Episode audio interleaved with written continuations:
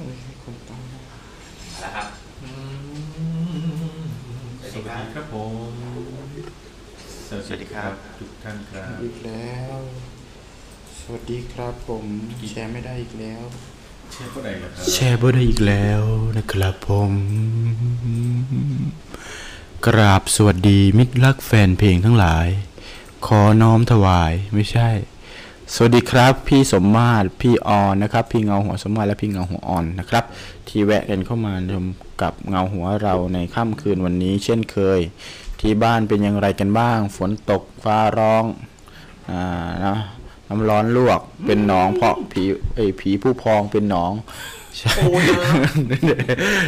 เป็นอยู่ที่นี่ฝนตกนะครับ ที่สตูเราฝนตกนะครับ ผมตอนนี้ก็ยังอยู่กับผมนะครับ เงาหัวจักรี ครับเงาหัวพี่ทอยนะครับ ครับแล้วก็หัวแม็กนะครับ ครับผมเราทั้งสามคนก็อยู่กับทุกคนเหมือนเดิมนะครับ แล้วก็จะมีพี่เหลือมของเรานั่งอยู่ข้างหลังนะพี่เหลือมของเราก็นั่งอยู่ข้างหลังเหมือนเดิมนะครับ วันนี้เราอยู่กันในรายการเรื่องเล่าผ่านเงาหัว เช่นเคยเหมือนเดิมนะครับ วันนี้มาพร้อมกับคอนเซปต์ที่ชื่อว่าครับ นี้เราเป็นเรื่องเล่าเหมือนเดิมเป๊ะ เราก็จะเล่าเรื่องเดียวกันกับอาทิตย์ที่แล้วเป๊ะเป๊ะเลยครับเอ้ยไม่เหมือนเป๊ะหรอกยังไงก็ไม่เหมือน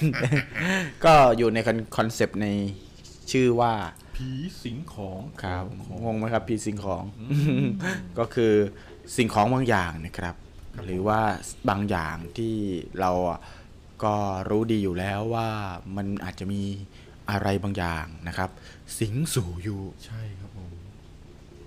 มีเยอะเลยเนาะ ก็มีหลากหลายเลยครับผม ร่วมเล่นดีกว่า ชวนเขาร่วมเล่นกัน ไม่มีผม ไม่มีกิจกรรม เช่นเคยเอ้ยไม่มีของรางวัลเช่นเคย มีแต่กิจกรรมนะครับอ่ากิจกรรมที่เราจะชวนเล่นให้มันเป็นไปตามคอนเซปต์ของค่ำคืนวันนี้ก็คือ เราจะชวนทุกคนนะครับ มาคอมเมนต์ว่า คุณถ้าพูดถึงว่าของสิ่งของต่างๆ หรืออะไรก็ตาม ที่คุณคิดว่า น่าจะมีผีสิงอยู่อืมมากที่สุด มันเป็นของอะไรถ้าในความคิดเห็นของคุณนะครับครับเป็นอะไรเป็นสิ่งของอะไรชิ้นไหน ที่คุณคิดว่ามีโอกาสจะมีผีหรือวิญญาณสิงสู่อยู่ครับผมนะครับ แชร์กันเข้ามาได้นะครับคผรับมผมไม่ว่าจะเป็นเอ่ออะไรอะยกตัวอย่างนะครับ อย่างเช่นอ่า พี่ทตะเกีอยยบไม่ใช่อ๋อไม่เอาอ๋ออย่างเช่นแก้ว แก้ว แก้ว เพราะว่าคนก็จะเล่นนะนะ ผีถ้วยแก้ว เออ สิงเข้าไปในของอ่าอย่างเช่น ดินสอ ดินสออ่าผีดินสออืมสิงเข้ามาในดินสอาสิงเข้าไปในดินสออ่าผีตู้น้ำกดผีอ่าสิงเข้าไปในตู้ในน้ตู้น้ำกดำมีสิงมีน้ำสิงอันนั้นครับอ่าอย่างเช่นจังหวัดครับอ่าสิงเข้าไปในจังหวัดสิงก็กลายเป็นจังหวัด สิงห์บุสิรีงห์บุรีอ๋อสิงเข้าไปในบุรี เรียกว่าสิงห์บุรี อะไรเงี้ยไม่ใช่นะครับผมอ่านาทิวาสฝนตกฟ้าครึ้มอ๋อฟ้าครึ้มแต่ยังไม่ตกอะพี่สมมาตรพูดถึง บอกเราเรามาว่าที่นั่นเป็นอย่างไรบ้างนะครับ พี่สมมาตรอ่าที่นั่นฝนยังไม่ตกนะเพราะว่าที่นี่ตกครับตลอดทั้งวันเลยครับพี่สมมาตรไม่หยุดเลยนะครับ วันนี้ครับย่ำผมแย่มากวันนี้อะสำหรับวันนี้นะครับกิจกรรมที่เราชวนทุกคนมาเล่นกันมาแชร์กันก็คือ มาแชร์ให้เรารู้หน่อยว่าถ้าสำหรับคุณแล้วเนี่ย สิ่งของอะไรที่มีโอกาสมีผี หรือวิญญาณสิงสู่เยอะที่สุดเนี่ยครับนะครับทักกันมาได้แชร์กันมาได้ โดยเฉนะพาะครับถ้าที่บ้านของท่านผู้ฟังท่านใดนะครับ มีเรื่องเล่าเกี่ยวกับของบางอย่างที่มีที่มาลึกลับนะครับ แล้วพอไปอยู่ในบ้านแล้วรู้สึกเหมือนกับว่า จะทำให้ชีวิตความเป็นอยู่ในบ้านเนี่ยวุ่นวายยุ่งเหยิงขึ้นนะครับ เพราะถูกรบกวนด้วยอะไรก็ตามเนี่ย เอามาแบ่งปันให้เราฟังได้นะครับผมต้องไม่ต้องแบ่งปันขอเอยอะไรที่มันสิงอยู่นะไม่ต้องครับผมเอาแบ่งปันเรื่องเล่ามานะครับเรื่องเล่าก็พอนะครับอะไรที่สิงสิงๆอยู่ไม่ต้องมานะครับ ผมเพราะที่นี่มีเยอะแล้วครับผมครับนะก็นะเราร่วมเอ่อสนุกสนานนะฮะแล้วก็ร่วมแสดงความคิดเห็นกันเข้ามาได้นะครับ กับนี่เลยในคอมเมนต์ในช่องทางของ Facebook ก็จะเป็นในส่วนของ h e a d Shadow ครับ หรือเพจเงาหัวนะครับ ก็ สามารถมาดูมาชมได้นะฮะ และใครที่เข้ามาแล้วอาอาจจะเข้ามาได้นานหรือไม่นานเนี่ยกดแชร์ให้ก่อนนะครับ กดไลค์กดแชร์ให้ก่อน แล้วก็ใครที่ดูผ่าน YouTube นะครับ ก็ก็เข้าไปกด subscribe ไว้ด้วย ฟังเรื่องราวที่เรามี เราก็ไลฟ์ผ่าน YouTube เหมือนกัน แล้วก็มีพวกเเรื่องเล่านะที่เราได้นำมาเปิดผ่าน ละก็เอ่อในช่วงหัวก่อนที่จะเข้ารายการเหมือนกันนะครับ สวัสดีหลาย ๆ ท่านที่เข้ามาเลยนะฮะไม่ว่าจะเป็นพี่ออนพี่สมมาตรนะครับเอ่อแล้วก็อีกหลาย ๆ ท่านนะฮะวันนี้ก็ผีสิ่งของนะฮะพี่ทอยเตรียมเรื่องมาหนาแน่นเลยทีเดียว มีภาพประกอบด้วยนะครับ วันนี้บอกเลยฟังกันยาว ๆ ยันเช้า ผมบอกเลยว่าถ้าดูภาพประกอบเนี่ย คุณจะต้องกลับเข้าไปในครัวแล้วก็ไปคดเข้าสวยมากทำไมครับ ก็เป็นภาพประกอบพร้อมพร้อมอะ นายต้องออกทางกับข้าวต้มด้วยนะครับเนี่ยท่าทางอ่านะก็แล้วก็ภาพประกอบอะครับครับผมคือตอนนี้ผมกำลังแชร์อยู่หาวิธีครับแชร์อยู่แชร์ต้องไม่ได้อีกแล้วช่วงตอนนี้ในในในกรุงเทพฝนก็ตกนะครับ โคราชนะฮะสุรินทร์ก็ตกนะครับ ภาคอีสานใต้เนี่ยกับภาคกลางเนี่ยฝนก็ค่อนข้างตก เพิ่งมาตกช่วงอ้าวไม่ผมอะเพิ่งมาตกช่วง เย็นๆนี้นะฮะ ช่วงหกโมงเนาะใช่ครับผมอืมแต่ก็คืมมาทั้งวันนะครับ นี่ครับก็ช่วงนี้ก็ไปไหนมาไหนก็ต้องรักษาสุขภาพด้วยนะครับ เพราะว่ากรมอุตุก็แจ้งว่าเรามีพายุที่รอจ่อคิวนะครับ รอจ่อคิวต่อขบวนเข้ามาในประเทศไทยอีกประมาณ 2-3 ลูกเลยทีเดียวนะครับครับท่านจะได้อิ่มหนำสำราญกับพายุจนถึงประมาณปลายเดือนนี้เลยนะครับผม เพราะฉะนั้นก็ต้องเตรียมตัวเตรียมใจออกจากบ้านก็พกล่มทุกท่านนะครับผม ในความคิดพี่ทอยคือสิ่งของไหนน่ากลัวที่สุด ที่รู้สึกว่าแบบเห็นแล้วแบบร้อนมันสิ่งหลอนของเอาที่น่ากลัวที่สุดเลยนะครับหนึ่งชิ้นพอครับ ผมของที่เราไปขโมยเข้ามาแล้วเจ้าของเขารู้อะครับ แล้วเขาจะมาเอาคืนน่ากลัวสุดเลยครับ ผม เป็นผีด้วยปะ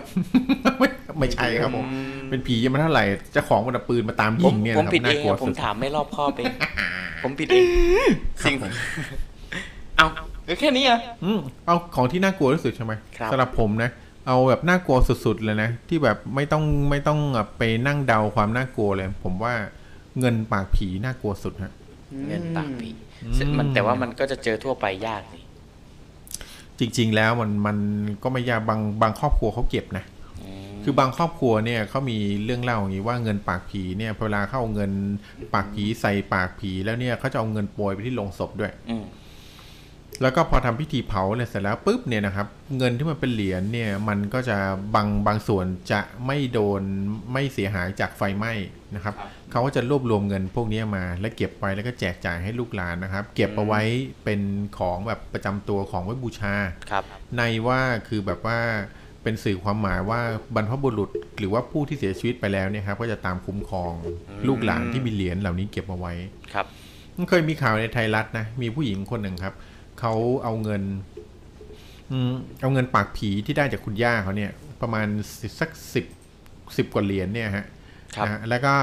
เอาเงินเนี่ยรวบรวมใส่ไว้ในในตะกร้าเงินนะแล้วก็เอาเงินอื่นๆเนี่ยใส่ไว้ในตะกร้าเลยคือเหมือนกับเก็บตะกร้าไว้บนหิ้งพระอย่างเงี้ยฮะแล้วก็เหมือนกับไม่ใช่หิ้งพระหรอกคือเก็บเงินปากผีรวมไปกับเงินธรรมดาครับ แล้ววันหนึ่งโจรขึ้นบ้านฮะครับ วันหนึ่งโจรขึ้นบ้านเนี่ยก็มาเอาตะกร้าใส่เงินใบนั้นนะไปครับนะครับ เจ้าของบ้านเขาบอกเงินที่อยู่ในตะกร้าไม่เสียดายหรอกครับแต่เสียดายเงินปากผีที่อยู่ในนั้นอืมเพราะเป็นเงินที่บรรพบุรุษเขาทิ้งไว้ให้เขาอยากจะได้คืนครับ ไม่ทันขาดคำเลยครับสามวันโจรรีบเอามาคืนเลยฮะอืมบอกอยู่ไม่ไหวฮะ อยู่ไม่ไหวมันน้อยไปมครับผมมันน้อยไปไม่ใช่โว้ยเขาบอกว่าคือแบบมีคนมาตามทวงอืมกลางคืนเนี่ยคือนอนนอนอยู่เนี่ยครับ ก็มีคนมาเคาะประตู แล้วบอกว่าเคาะประตูแล้วบอกเอาเงินกูคืนมา อืมอย่างเงี้ยแล้วพอแบบก็พอเปิดประตูไปก็ไม่เจอใคร แล้วเขาก็เจอคนรบกวนเจอแบบวิญญาณแล้วก็เจอกวนตลอดคือแบบสุดท้ายอยู่ไม่ได้ต้องรีบเอาเงินมาคืนครับแต่เอามาคืนแล้วกลัวตำรวจจับฮะก็เลยใช้ให้คนอื่นเอามาคืนเหมากับให้ให้คนที่รู้จักอะเหมือนไหว้วานใครที่เขาไม่รู้จักสักคนอย่างเงี้ยอืม แล้วก็บอกว่าเนี่ยน้องช่วยเอาเงินเนี่ยไปให้คนนู้นที พี่เขาฝากเงินเอาไว้สิบาทเอามาคืนเขาทีอย่างเงี้ยอืมแล้วคนที่เอามาคืนก็ไม่รู้ว่าด้วยเรื่องอะไรเขาก็จำหน้าโจรไม่ได้เหมือนกันครับแต่คิดว่าตำรวจเขาน่าจะตามจับได้ครับอืมทีหลัง ส่วนใหญ่เขาจะใส่เป็นเหรียญอะไร ส่วนมากเนี่ยเขาก็จะใส่เป็นพวกเหรียญบาทบ้างเหรียญ5บาทบ้างอะไรพวกนี้ตามความเชื่อฮะแต่ส่วนมากเขาก็จะใส่เป็นพวกเหรียญที่แบบเป็นเหรียญบาทเหรียญห้าอะไรแบบนี้แล้วแต่เหมือนกับแล้วแต่ฐานะ ครับครับผมเรื่องนี้ผมได้เอามาเล่าในวันนี้ด้วยนะ มีที่มาที่ไปด้วยครับโอเดี๋ยวเล่าให้ฟังโอเคอันนี้แค่เกริ่นเกริ่นๆนะเกิฮะนเกริ่นนะครับให้ฟังนะฮะก็ใครมีข่าวหลอนอะไรช่วงนี้ลองสนลองพิมพ์พิมพ์เข้ามาหน่อยนะฮะลองมาเผื่อเราได้เอ่อแลกเปลี่ยนความคิดเห็นกันนะครับ ช่วงนี้ก็ได้ยินมาบ้างปะปลายในเรื่องของกระสือนะฮะแต่ผมก็ไม่ได้อ่านในข่าว เห็นแว็บหนึ่งพอจะกดเข้าไปอ่านนะหายไปละอืมครับผมนะฮะเห็นเขาว่าแบบ แต่แต่แต่ก็เห็นแวบๆเพราะว่า เหมือนกับเขาเห็นแสงไฟเนาะแต่แต่เขาก็มีกล้องวงจรปิดนะในกล้องวงจรปิดก็เห็นเป็นแสงไฟ มาหน้าบ้าน คือเจ้าเจ้าของบ้านเนี่ย เห็นมองไปขนลุกไป มองไปขนลุกไป อืมเพราะว่ากลัวผีปวดท้องกูว่าเลยเชียวเพราะเขาก็กลัวเขาเห็นอ๋อแต่ครับผมแต่แต่มันมันก็เป็นวิบวิบวับวับอ๋อวิบวิบอืมแฟนผมวิวิบบวับวิบวิบวับคือวับการนำเสนอของเขามันก็เหมือนกับว่าแบบยัง มันมีหลักฐานในกล้องวงจรปิดนะ แต่ว่ามันก็เป็นแค่แสงไฟอะครับผมเออบางครั้งแบบของพวกนี้คือแบบ พอมีหลักฐานมันก็เห็นไม่ชัดเนาะคนก็จะมันมันก็จะเชื่อยากอยู่มแต่ก็มันก็ยังมันก็ยังมีอะไรที่มันเป็นเป็นหลักฐานได้บ้างแหละคือแต่ขนาดเปิดไฟเอาไว้นะขนาดเปิดไฟเอาไว้มีกล้องวงจรปิดด้วยนะยังจับภาพกระสือได้แบบไม่ชัดเจนไม่เต็มตัวเลย ใช่ อืมอืม ผมแนะนำเพราะกระสือส่วนมากเป็นผู้หญิงใช่ไหมฮะ ก็ต้องรักสวยรักงามก็ไม่คือต่อไปถ้าจะจับกระสือเนี่ยให้เอากระจกวางไว้ ใครเป็นคนบอกว่ากระสือเป็นผู้หญิงเอ้ากระสือเป็นผู้หญิงฮะเป็นมาเป็นเขาบอกเป็นสปีชีส์เขาอืมถ้าเป็นสปีชีส์ที่แบบถอดไส้ออกมาได้เนี่ยจะเป็นกระสือฮะอืมแต่ถ้าเป็นสปีชีส์ของผู้ชายเนี่ยเขาเรียกว่าจะเป็นกระหังอ๋ออมแสดงว่ากระหังนี่คนไม่ค่อยเห็นเนาะกระหังคมันไม่มีค่อยแสงเห็นใช่กระหังไม่มีแสงครับมีแต่ คือถ้าที่ไหนมีกระหังเนี่ย จะพบว่าพวกกระด้งฟัดข้าวหายบ่อย พวกกระด้งฟัดข้าวสูญหายบ่อย พวกไม้ตำข้าวไม้อะไรพวกเนี้ยเขาก็จะสูญหายบ่อย เพราะว่าจะมันจะเป็นของประจำตัวที่กระหังมักจะใช้กระด้งในการบินครับอ่าวิทยาการในการบินแอโร d y นามิกนี่ยอดเยี่ยมมากเลยครับผมกระหังนี่บอกเลยแอโรไดนามิกครับผมลู่ลมมาก อ่าโอเคครับผมสำหรับเอ่อ ยินดีต้อนรับเข้าสู่รายการนะครับคุณเงาหัวนัฐกิจ หรือคุณเงาหัวแซมนั่นเองนะครับ แฟนประจำของเรา ตอนนี้ก็เริ่มทยอยกันมาแล้วพอดีฝนตกช่วงนี้ก็มีอ่าฝนตกรถติดอากาศเป็นพิษนะครับ ก็ต้องขออภัยคิดว่าคนที่เข้ามาต้องรอกันสักหน่อยนะครับเพราะเรื่องเราเต็มเยอะแยะมากมาย แล้วก็น่าสนใจมาก ๆ จากพี่เงาหัวทอยของเรานั่นเองนะครับอ่าผมอย่าอย่าเปิดตัวแรงก็ได้ วันนี้อยู่กับเราในหัวข้อ ครับผม ผีสิงของ หมายความว่าอืมมีสิ่งของอะไรก็ตามที่มีโอกาสมีวิญญาณ หรือสิ่งลี้ลับอาศัยอยู่หรือสถิตอยู่นั่นเองนะครับผม ตอนนี้เรามีกิจกรรมให้ร่วมแชร์ให้ร่วมคอมเมนต์กันด้วย ก็คือ ถ้าสำหรับทุกคนนะครับสำหรับคุณนะครับสำหรับคุณครับของสิ่งใดที่มีโอกาสมีผีมาสิงมากที่สุดครับผมนะครับ เห็นแล้วหลอนเห็นแล้วหูยน่ากลัวว่ะเอ้ยไม่กล้าเข้าใกล้เอ้ยมีผีแน่นอนอะไรเงี้ย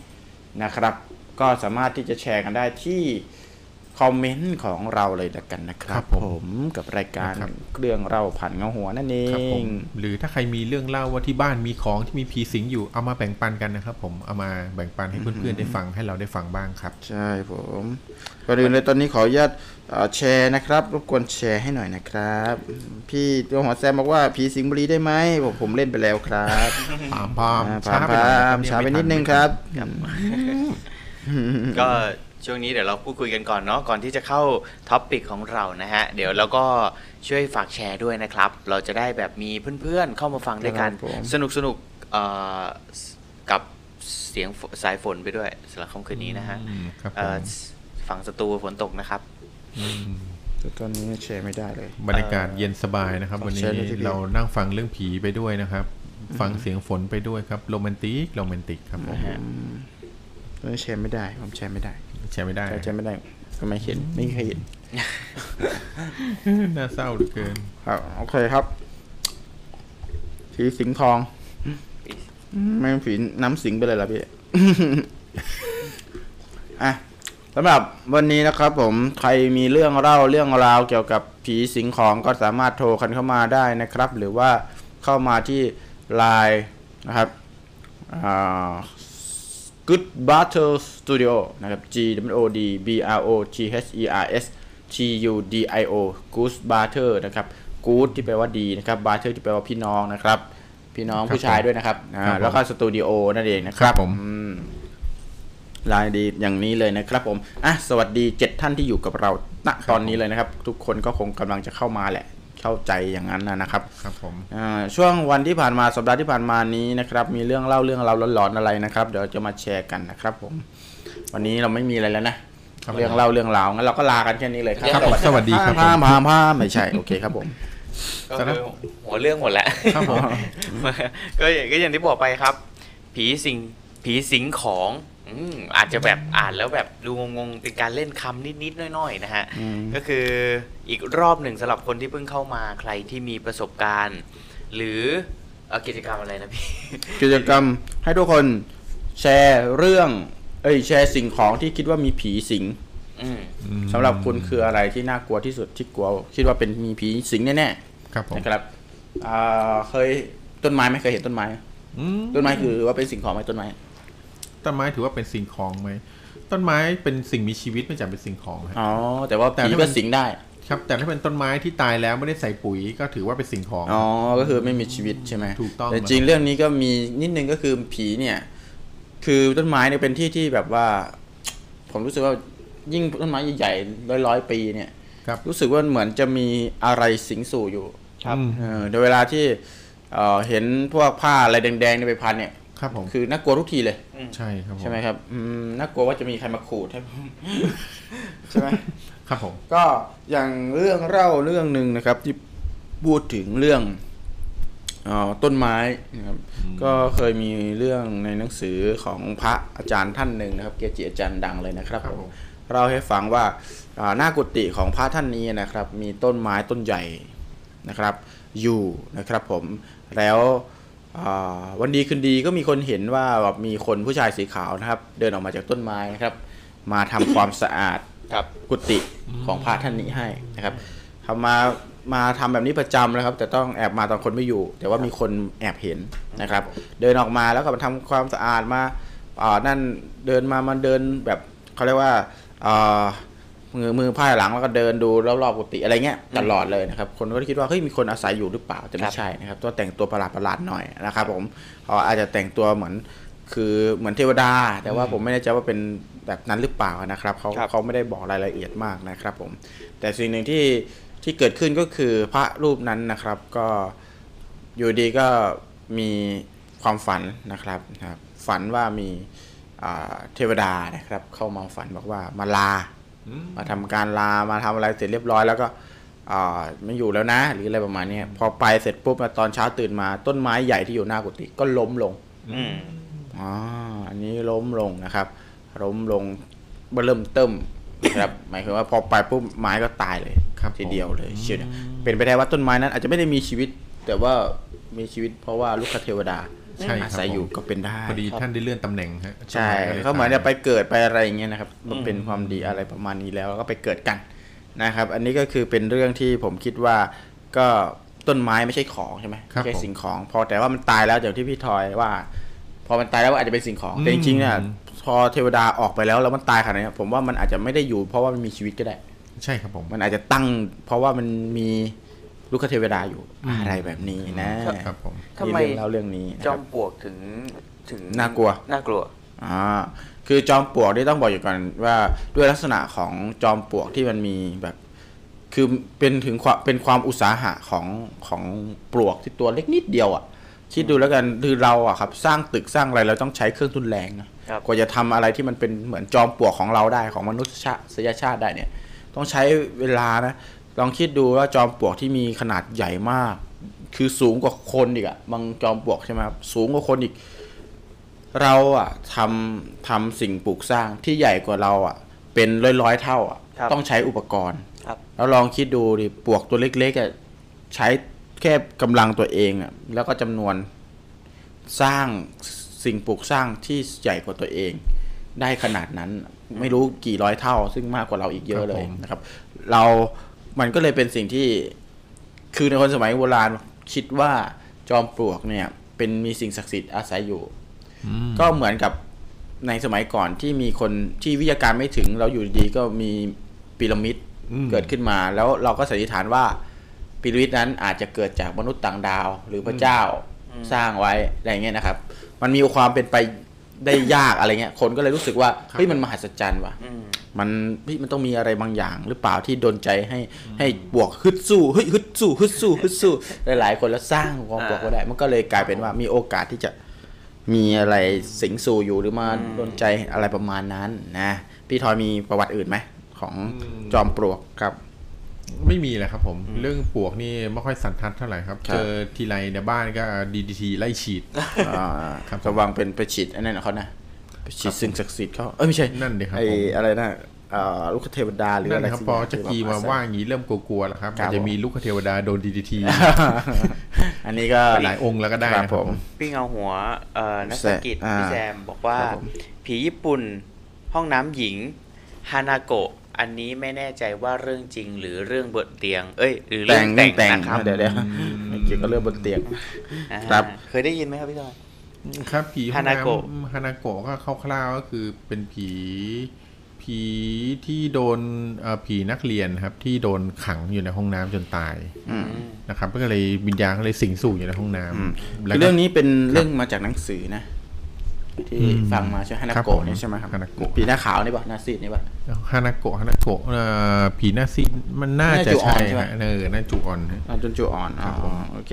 คือประเด็นคือวันนี้นะครับเอ่อต้องแจ้งพี่เงาหัวแซมด้วยนะครับ วันนี้เราในอ่า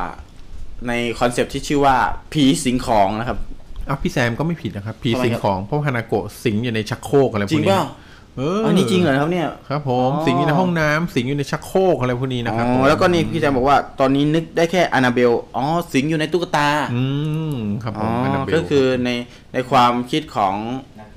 ของอ่าเงาหัวแซมเนี่ยก็บอกว่าห้องน้ำนี่น่ากลัวน่ากลัวแน่นอนครับห้องน้ำหญิงด้วยใช่ไหมครับ เอ่อพี่เงาหัวแซมนะครับน่ากลัวครับ โดยเฉพาะห้องน้ำหญิงตามปั๊มที่เวลาเข้าแล้วมีคนแอบดูนี่ยิ่งโคตรน่ากลัวนะครับบอกเลยครับ แต่จริง ๆ ผมก็ คือเอาตรงๆก็ก็อย่างตุ๊กตาเนี่ย บางตัวก็น่ากลัวเกินครัเกินบผมจะเป็นตุ๊กตานะเขาจะอืมเขาทำมาทำไม คือเอาง่ายๆนะคือถ้าใหม่มันก็อาจจะดูสวยอืมแต่พอมันเลอะนิดนึงอะ หรือมันค้ำนิดนึงอะก็น่ากลัวแล้วนะอืมตุ๊กตาบางตัวนี่คือทำมาเพื่อให้น่ากลัวเลยอะ รู้อยู่ว่าเมื่อไรก็ตามที่มันเก่าอะยังไงก็น่ากลัวครับ ผมก็ยังจะทำอืมนี่อันนี้ก็เป็นสิ่งที่น่ากลัว เหมือนเราที่เราเล่าไว้ไว้เรื่องเกี่ยวกับโรงงานตุ๊กตาครั้งที่แล้ว ครับ ผมหรือมันยังไงมันพอโดนไฟเขม่าวควันนิดนึงดำๆหน่อยโอ้โห สุดยอดเลยนะครับ มันก็ไม่ไม่เหมือนแอนนาเบลตัวจริงที่ ที่พี่ทอยบอกว่าน่ารักมากใช่ไหมน่ารักเดี๋ยวนี้เรามีรูปให้ดูเด็อ่ามีรูปให้ดูด้เอวยอครับผมอ๋อวันนี้มัวันนไม่นี้ควรเรามีเล่าเรื่องมีครับ Annabelle มีใช่ไหเล่าเรื่องในเรื่องนี้ด้วยคือมันไม่ควรจะโดนเรียกว่าอันดาเบลนะครับมันควรครัจะบเรียกว่าอันดาเบลนะครับถ้าดู Annabelle ตามรูปมันครับผมเดี๋ยวดูครับเดี๋ยวไปดูความครับน่ารักผมของมันอ่าเรียกได้ว่าตุ๊กตาเนี่ยเป็นเป็นสิ่งของสิ่งหนึ่งที่ที่เรียกได้ว่าต้นต้นอืมระดับต้นต้นเลยในการที่แบบคนเชื่อว่ามีสิ่งมีผีเนี่ยครับสิงอยู่ อันดับเพราะว่ามันต้นๆเหมือนคนเนี่ยใช่ครับ ไม่เพราะว่าว่าจะมัน เป็นในตุ๊กตาลูกเทพเออ ลูกลูกเทพตุ๊กตายางที่พี่ทอยมีอยู่เนี่ย เออเหมือนคนแต่พี่ทอยพี่ทอยสิงอยู่ อันนั้นพี่ทอยสิงอันนั้น พยายามสิงอยู่แต่เข้าไปไม่ได้สักทีครับผมอ่าเดี๋ยวจะคัดคัดคัดอะเข้าเรื่องเลยครับ เข้าเรื่องเอาแหม่เอาเลยเอาเลยครับ ก็ตุ๊กตาครับอ่าตุ๊กตาอันนาเบล ก็เป็นครับผม ก่อนนี้มีมาฝากกันด้วยพี่ทอยมีเรื่องของอันนาเบลฝากใช่ไหมใช่เขาก็มีแค่มาให้ดูครับตุ๊กตาเดเบลวันนี้นะครับ ผมได้จัดอันดับสิบสิบสิ่งของที่ผีนิยมเข้าสิงเยอะที่สุดสถิติอย่างนี้ด้วยเหรอแล้วเว้ยเดี๋ยวกลับมาฟังกันครับผมครับผมเดี๋ยวครับไม่มีสปอนเซอร์ครับไม่มีสปอนเซอร์อันนี้ฟังยาวเขาบอกว่ามีสิบอันดับนะครับอืมรวบรวมมาสิบอันดับ ผีสิงที่เข้าสิงของเนี่ยที่มีชื่อเสียงระดับโลกๆระดับโลกนะอืมระดับโลกเลยคมีรับผมผีไทยอยู่หนึ่งในนั้นไหมพี่เกินเกินอืมผีไทยเหรอครับ ผีไทยไม่มีครับผมผีไทยตอนนี้ยังแม้แต่ผีก็ไม่ติดระดับโลกอย่าโดนกดขี่ยังไม่ได้ติดอันดับโลกเท่าไหร่อะนะครับสิบอันดับ เราก็จะเรื่องราวลี้ลับนะครับ ของสิ่งเหล่านี้เขาเรียกว่าสิ่งของต้องสาบอืมปลุกตำนานความเฮี้ยนนะครับครับผมกับ อาถรรพ์ที่ยังซ่อนอยู่เพราะเชื่อว่าในแต่โอ้โหนะครับมีเอฟเฟกต์ด้วยครับกี่ผมสถานที่กี่สิ่งของสิบสิ่งของสิบสิ่งของอืมที่พิสูจน์มาแล้วว่าพิสูจน์มาแล้วว่า มีผีสิงแน่นอน เพราะว่าจะมีคนที่โดนของสิบอย่างนี้หลอกหลอน หลอกล้อน อืมนะครับน่าสนใจจริงๆแล้วถ้าท่านมีบ้านที่แบบเป็นบ้านที่ท่านอยู่มาตั้งแต่เกิด หรือว่าอยู่สืบทอดมาตั้งแต่สมัยปู่ย่าตายายอยู่ในหลังเดียวกันเนี่ย โดยที่ตั้งแต่เกิดมาท่านก็รับรู้ว่าท่านอยู่บ้านนี้มาแล้วเนี่ยครับ ยิ่งบ้านที่เก่าเท่าไหร่เนี่ยของใช้ที่อยู่ในบ้านนะครับ ที่สืบทอดมาตั้งแต่บรรพบุรุษเนี่ยก็ยิ่งมีความเก่ามากขึ้นเท่านั้นนะครับ ก็มีความเป็นไปได้ว่าในของใช้เก่าๆเหล่านี้เนี่ยจะมีบางชิ้นที่เจ้าของคนเก่าอาจจะยังตัดใจไม่ได้นะครับและยังหวงยังอะไรพวกนี้อยู่วิญญาณที่จะเข้าไปสิงอยู่ในของเหล่านั้นนะครับอืมอืมนะฮะเหมือนอย่างเช่น10อย่างนี้ที่ผมกำลังจะเล่าให้ท่านให้ท่านครัฟับงผมนะครับรอฟังอยู่ครับเอาละครับคุณแม็กเดี๋ยวขอ รูปที่เตรียมมาด้วยนะครับผมครับผม รูปแรกนะครับ รูปศูนย์หนึ่งนะครับ อย่างแรกเลยนะครับ กล่องขังอันดับหนึ่งเนี่ยก็คือกล่องขังวิญญาณ เป็นกล่องแล้วใช่ไหมอืมกล่องเป็นกล่องไม้ครับวิญญาณกล่องขังวิญญาณอันนี้นะครับ ชื่อเป็นภาษาอังกฤษว่าดิบบักบ็อกดิบบอกบอกดิกบักบอกดิบบักบ็อกครับ Dip Bug Box จริง ๆ แล้วเจ้ากล่องเนี้ยนะครับ โดนอ่าประกาศขายมานะครับ จริงๆแล้วโดนประกาศขายมาได้งานประมูลแต่ประมูลคือประมูลในพวก eBay อะไรแบบนี้นะครับผมเป็นกล่องใส่ไวน์ที่แบบหน้าตาธรรมดาธรรมดามากเลย แต่ตอนที่เขาประมูลมาใน eBay เนี่ยเขาก็ไม่ได้เปิดให้ดูว่าข้างในมีอะไรนะครับ แต่พอหลังจากที่มีคนซื้อมาแล้วเนี่ยเขาก็เอามาดูแล้วรู้สึกว่ากล่องเนี่ยไม่ธรรมดานะครับ ที่มันไม่ธรรมดาก็คือมันเป็นกล่องอาถรรพ์ในช่วงสมัยสงครามโลกครั้งที่สอง คืออายุของมันเนี่ยนับถอยหลังไปถึงสงครามโลกครั้งที่สองว่ากันว่ามีดวงวิญญาณที่ชั่วร้ายมากถูกขังเอาไว้ข้างในนั้นนะครับ เจ้า Dybbuk Box เนี่ยพอเปิดกล่องออกมาดูแล้วเนี่ยนะครับผมกลับกลายเป็นว่าในกล่องเนี่ยขอดูภาพที่สองเลยนะครับ ในกล่องของเจ้า Dybbuk Box เนี่ยเต็มไปด้วยอุปกรณ์นะครับ ในการสาบแช่งนะครับ ในการสาบแช่งในการเอ่อเกี่ยวกับสะกดผู้ผีปีศาจเนี่ยของพวกยิวเนี่ยอยู่ในกล่องเต็มไปหมดเลย ครับ แล้วเอ่อสัญลักษณ์แต่ละอย่างที่อยู่ในกล่องเนี่ยมันก็เหมือนกับรีพิเซนต์ว่ากล่องเนี่ยเคยถูกเครือปีศาจเนี่ยเคยถูกขังในกล่องนี้มาก่อนนะครับ และเสร็จแล้วเขาเอากล่องเนี้ขายออนไลน์มานะครับ เอากล่องนี้มาขายออนไลน์แล้วคนที่ซื้อมาเขาไม่รู้คิดว่าจะเอาเป็นของเก่าเอามาเก็บไว้เฉยๆกลับกลายเป็นว่าได้กล่องต้องสาบที่เคยขังปีศาจร้ายเอาไปด้วยนะครับ เพราะฉะนั้นเจ้ากล่องนี้เนี่ยก็ คนที่ประมูลได้ไปนะครับ เป็นหลานสาวของคุณยายชาวยิวคนหนึ่งนะครับ ได้ประมูลอันนี้ไปนะครับ ต่อไปเอ่อต่อไปก็คือกล่องอันเนี้ยคือกล่องอันนี้นะครับ คุณเควินแมนนิสนักสะสมของโบราณนะครับพี่ได้คือผู้ที่สนใจเอากล่องไปครอบครองเป็นรายต่อไป ก็ได้ซื้อกล่องอันนี้ไปนะครับ และเก็บไว้ในห้องใต้ดินเขาบอกว่าหลังจากที่กล่องเนี้ยมาอยู่ที่บ้านกันแล้วก็เกิดเหตุการณ์ไฟตกไฟดับนะครับ ประตูแต่ละบานเนี่ยอยู่ดีๆ ก็เกิดแบบล็อกขึ้นมาเองโดยที่ไม่รู้สาเหตุอื้อหืออืมเหมือนมียามส่วนตัวในบ้านนะครับ คอยล็อกประตูให้อย่างเป็นปริศนานะครับ แล้วก็เริ่มได้ยินเสียงแปลกประหลาดดังมาจากชั้นใต้ดินที่เขาเก็บกล่องไม้นี่เอาไว้นะครับ หลังจากนั้นเนี่ยเขาก็รู้สึกว่ากล่องไม้อันนี้เก็บไว้ที่บ้านเนี่ยคงไม่ดีแน่นะครับ น่าจะมีวิญญาณสิงอยู่เขาทำยังไงรู้ไหมครับ คุณจักรีทำไงครับเขาก็เอากล่องไม้อันนี้ครับ ให้แม่ไปนของขวัญแทน สุดยอดสุดยอดลูกกตันยูลูกกตัญญูหน้าถีบมากไอ้นี่ลูกตันยูนะครับ คราวนี้คราวนี้พอคุณแม่เนี่ยได้กล่องอันนี้ไปนะครับ วันรุ่งขึ้นเกิดอาการช็อกทันทีช็อกกระทันหันนะครับ เข้าโรงพยาบาล แล้วเลยจะเข้าโรงพยาบาลนี้ก็พูดไม่ได้ คือพูดประโยคไม่ได้เลยพูดได้แต่เป็นคำๆนะครับ คือเป็นคำที่เป็นภาษาอังกฤษว่า H A T E G I F I พร้อมกับหลั่งน้ำตา คือมันแปล คือว่าอะไรพูดคำเหล่านี้ไปด้วยเนี่ยแล้วก็ร้องไห้ไปด้วยโดยที่แบบควบคุมตัวเองไม่ได้เลยอืมนะครับผม คราวนี้แม้ว่าคือปรากฏว่ากล่องใบเนี้ยครับเขาก็เลยลือว่าถ้ากล่องใบเนี้ยใครได้รับกล่องใบนี้ไป ก็จะโดนอาถรรพ์ของกล่องใบนั้นเล่นงานนะครับอืมนะครับ ปัจจุบันเนี่ยมีผู้ที่รับกล่องอันนี้ไปเนี่ยเอาไปดูแลเรียบร้อยแล้วนะครับ คือคุณเควินเนี่ยได้สุดท้ายคุณเควินเนี่ยก็เอากล่องนี้กลับไปขายใน eBay อีกครั้งอืมนะครับ พร้อมกับบอกเล่าเรื่องราวอาถรรพ์ของญาติๆทุกคนที่โดนเอ่อปีศาจในกล่องวายนี้หลอกมานะครับอืมในที่สุดก็มีคนใจกล้าคนหนึ่งที่ชอบเออเรื่องราวเกี่ยวกับผีนะครับ แล้วก็เก็บสะสมของที่แบบมีวิญญาณหลอนเนี่ย ชื่อว่าคุณเจสันเฮกตันอืมนะครับ เป็นผู้ดูแลพิพิธภัณฑ์ทางการแพทย์ในมิสซูรีก็ได้มาซื้อกล่องใบนี้ไป และปัจจุบันเนี่ยก็ได้เป็นผู้ครอบครองกล่องใบนี้อยู่ในปัจจุบันนี้ครับนะครับผม แต่ก็ไม่มีรายงานว่าคุณเจสันเนี่ย เกิดเรื่องอะไรกับคุณเจสันหรือเปล่านะครับอืมผม เอาละครับผม สิ่งของที่สองที่เป็นสิ่งของที่ผีเข้าไปสิงนะครับ แล้วมีชื่อเสียงในอันดับสองก็คือแอนนาเบลครับตุ๊กตาผีสิงโอ้โหนี่เรื่องที่พี่เงาหัวแซมอยากรู้พอดีเลยนะครับผมใช่ครับ ขอรูปหัวใจด้วยนะครับพี่เงาหัวแซมพี่กับหัวถ้าฟังอยู่แซมลองดูรูปแอนนาเบลนะครับ แล้วจะรู้ว่าจริง ๆ แล้วเนี่ย รูปน้องเขาเนี่ยคือแบบไม่ได้น่ากลัวเหมือนเหมือนเหมือนตุ๊กตาที่เราเห็นในหนังเลยนะ ดูเดี๋ยวมันออกจากแอนนาเบลเลยดูตามนนะครับใช่โตโตนะครับใช่เรื่องของแอนนาเบลเนี่ยนะครับเขาบอกว่าในช่วงต้นปี 1970 ตุ๊กตาแอนนาเบลเนี่ย ถูกผู้หญิงคนหนึ่งซื้อไปเป็นของขวัญให้ลูกสาวที่กำลังฝึกเรียนพยาบาลอยู่นะครับ ซึ่งเธออาศัยอยู่ในห้องเล็ก ๆ กับเพื่อน ได้นำตุ๊กตาไปวางไว้บนเตียงนะครับ แต่แล้ววันหนึ่งเพื่อนร่วมห้องเนี่ยก็ได้สังเกตเห็นความผิดปกติของเจ้าตุ๊กตาตัวนี้ ก็บอกว่าบางครั้งเนี่ยตุ๊กตาตัวเนี้ยเหมือนกับว่าจะเคลื่อนที่ได้ด้วยตัวเองนะครับ คือบางครั้งเนี่ยเอาไว้ในห้องนี้ปุ๊บแล้วก็พอกลับมาดูอีกที ปรากฏว่าตุ๊กตาเนี่ยไปโผล่อยู่อีกห้องหนึ่งนะครับ เหมือนเดินเล่นได้เองโดยที่ไม่มีใครไปแตะต้องมันเลยอืม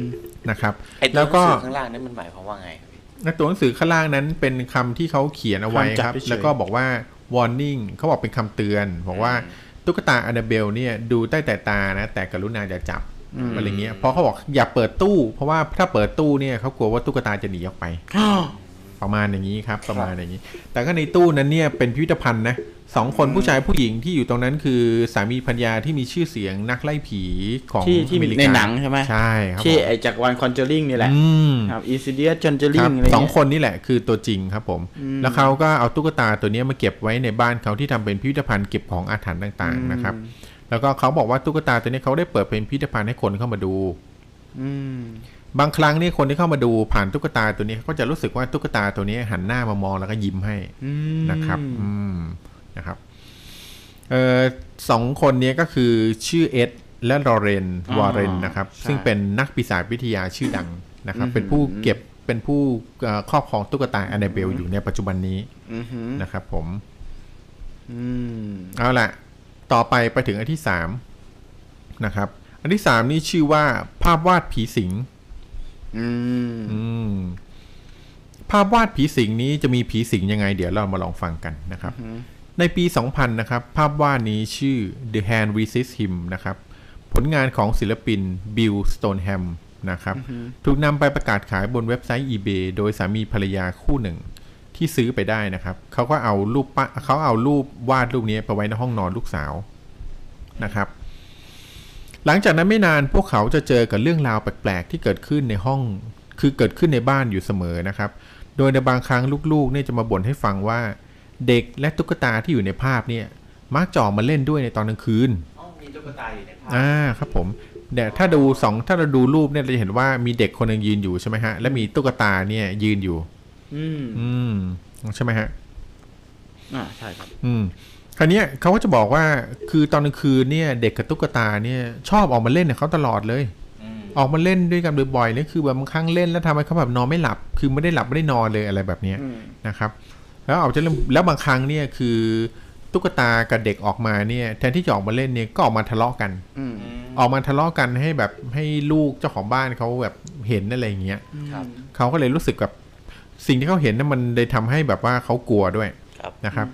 พอลูกๆ คือแบบหลังๆเนี่ยพอลูกมองเห็นภาพนี้ปั๊บเนี่ยก็จะรู้สึกกลัวแล้วก็หวีดร้องออกมา คือแบบโดยที่แบบทีแรกพ่อแม่ไม่รู้สาเหตุว่าลูกกรีดร้องเพราะอะไรครับนะครับ สุดท้ายลูกก็ได้เล่าให้ฟังนะครับผมอืมจนกระทั่งจนกระทั่งพ่อแม่เนี่ยเจอดีด้วยตัวเองนะครับอืม เขาได้เจอดีกับตัวเองตอนที่เขาได้ติดเขาก็รู้สึกว่าแบบรูปนี้มันต้องมีอะไรแน่เลยเขาได้ติดอุปกรณ์ตรวจจับความร้อนในบ้านอือหือนะครับ แล้วเขาก็ได้เห็นปรากฏการณ์สุดหลอนนะครับอือหือเหมือนกับว่าตุ๊กตาเด็กหญิงที่อยู่ในรูปเนี่ยกำลังใช้ปืนนะครับ จี้ไปทางเด็กชาย เพื่อบังคับให้เขาอะออกไปจากภาพอือหืออะขอดูอีกรูปหนึ่งครับผมนะดูรูปนี้ไว้นะครับ ผมแล้วมีอีกรูปหนึ่งที่เขาตรวจจับด้วยคลื่นความร้อนนะครับ น่าเห็นไหม ในรูปที่เป็นรูปอันใหม่เนี่ยนะครับ คือเป็นรูปที่ถูกถูกถ่ายถูกบันทึกโดยด้านซ้ายมือนะฮะด้านซ้ายมือกับด้านขวา รูปเนี้ยนะครับ ผมได้ถูกบันทึกโดยกล้องตรวจจับความร้อน การทำงานของกล้องตรวจจับความร้อนเนี่ย ถ้าถ่ายตรงไหนที่มีความร้อนอยู่ในในร่างกายคนเนี่ย ในรูปนั้นจะเปลี่ยนกลายเป็นสีส้ม นะครับ คราวนี้เราจะเห็นว่าในรูปซ้ายมือเนี่ยถูกบันทึกด้วยกล้องถ่ายความร้อนเป็นมือของผู้หญิงคนนี้เหมือนกับว่าในมือนั้นน่ะมีอุณหภูมิอยู่ แล้วในมือนั้นเนี่ยถือปืนอยู่เห็นไหมฮะปืนนั้นเนี่ยได้จี้ไปที่หลังเด็กเหมือนกับบังคับให้เด็กเนี่ยออกไปจากรูปนี้ เพื่อออกไปอารวาสตอนกลางคืนนะครับจะกลับไปดูรูปแรกเลยเอาให้ย้อนกลับไปดูรูปแรกอะย้อนกลับไปดูรูปแรกกัน เราจะได้ลองดูกัน อืมอ๋อออืมอันนี้คือรูปแรกนะครับ ถ้าเราดูในรูปแรกเนี่ยเราก็จะเห็นว่าเห็นไหมเราตอนนี้เราดูเหมันกับว่าเด็กกับตุ๊กตาเนี่ยยืนอยู่ด้วยกันเหมือนกับปกติใช่ไหมฮะ แต่ถ้าเราโคสอัพดูใกล้ๆ เราจะเห็นว่าตุ๊กตาเด็กอะถือปืนจี้อยู่ที่หลังตุ๊กตาเด็กหญิงอะนะฮะ ถือปืนจี้อยู่ข้างหลังเด็กชายนะครับ อืม อืม เห็นไหมฮะตอนตอนตอนแรกไม่ได้สังเกต พอดูอืมรูปอีกรูปหนึ่งแล้วเนี่ยเรากลับมาดูเออมีด้วยเนาะ ใช่ครับผม ก็มีรูปเด็กเนี่ยจะถือปืนอยู่ นะครับ แล้วลูกสาวของเขาเนี่ยก็บอกว่าเด็กหญิงที่อยู่ในรูปเนี่ยเอาปืนจี้เด็กชายเนี่ยให้บังคับให้ออกมาจากรูป และตัวตุ๊กตาก็ออกมาจากรูปด้วยบางครั้งก็ออกมาเล่นกัน บางครั้งก็ออกมาทะเลาะกันนะครับหลังจากพ่อแม่สงสัยก็เลยติดกล้องบันทึกภาพด้วยความร้อน เขาก็ไม่เห็นภาพตุ๊กตาออกมานะ แต่เขาเห็นเป็นแขนเขาเด็กผู้หญิงคนนั้นเนี่ย มีกระแสความร้อนของเหมือนกับมีมีอุณหภูมิอยู่ อืมอ่าดูอีกรูปที่ที่เอาไอ้ตัวจับความร้อนแล้วเจอ อืมโคตรร้อนครับตอนจับอะความร้อนเนี่ยกับรูปนี่เห็นไหมฮะ รูปตรวจจับความร้อนจะเห็นว่ารูปซ้ายมือเนี่ยถูกถ่ายมาจากกล้อง มีความร้อนสิงอยู่ในมืออืมข้างที่ถือปืนอยู่เห็นไหมฮะอืมแต่รูปทางขวาเนี่ยเป็นตอนที่รูปตุ๊กตายังไม่อารวาสเห็นไหมฮะตรวจจับได้รูปเดียวกันเลย แต่รูปขวามือเนี่ยไม่มีปรากฏการณ์ของความร้อนปรากฏขึ้นที่แขนอืมนะครับ หลังจากนั้นเนี่ยนะครับ พอเอ่อ หลังจากพอเจอกับเหตุการณ์นี้แล้วเนี่ย คุณพ่อคุณแม่ก็แก้ปัญหาได้ดีมากครับผมครับแทนที่จะทำลายรูปนะครับ เอารูปออกประกาศขายต่ออืมอนะครับ ให้รูปเนี้ยให้รูปนี้ได้มีโอกาสนะครับ สัมผัสความน่ากลัวบ้านอื่นได้มีโอกาสสัมผัสความน่ากลัวของรูปนี้อืมนะครับผมตอนนี้ปรากฏว่าขายไปอยู่ที่ไหนแล้วเนี่ยไม่มีไม่มีเหตุการณ์บอกครับว่าไปอยู่ที่ไหนแล้วอาจจะอยู่แถวบ้านคุณก็ได้ใครจะไปรู้อืมนะ ดูนะครับว่าถ้าบ้านใครเผลอไปซื้อรูปนี้มานะครับผม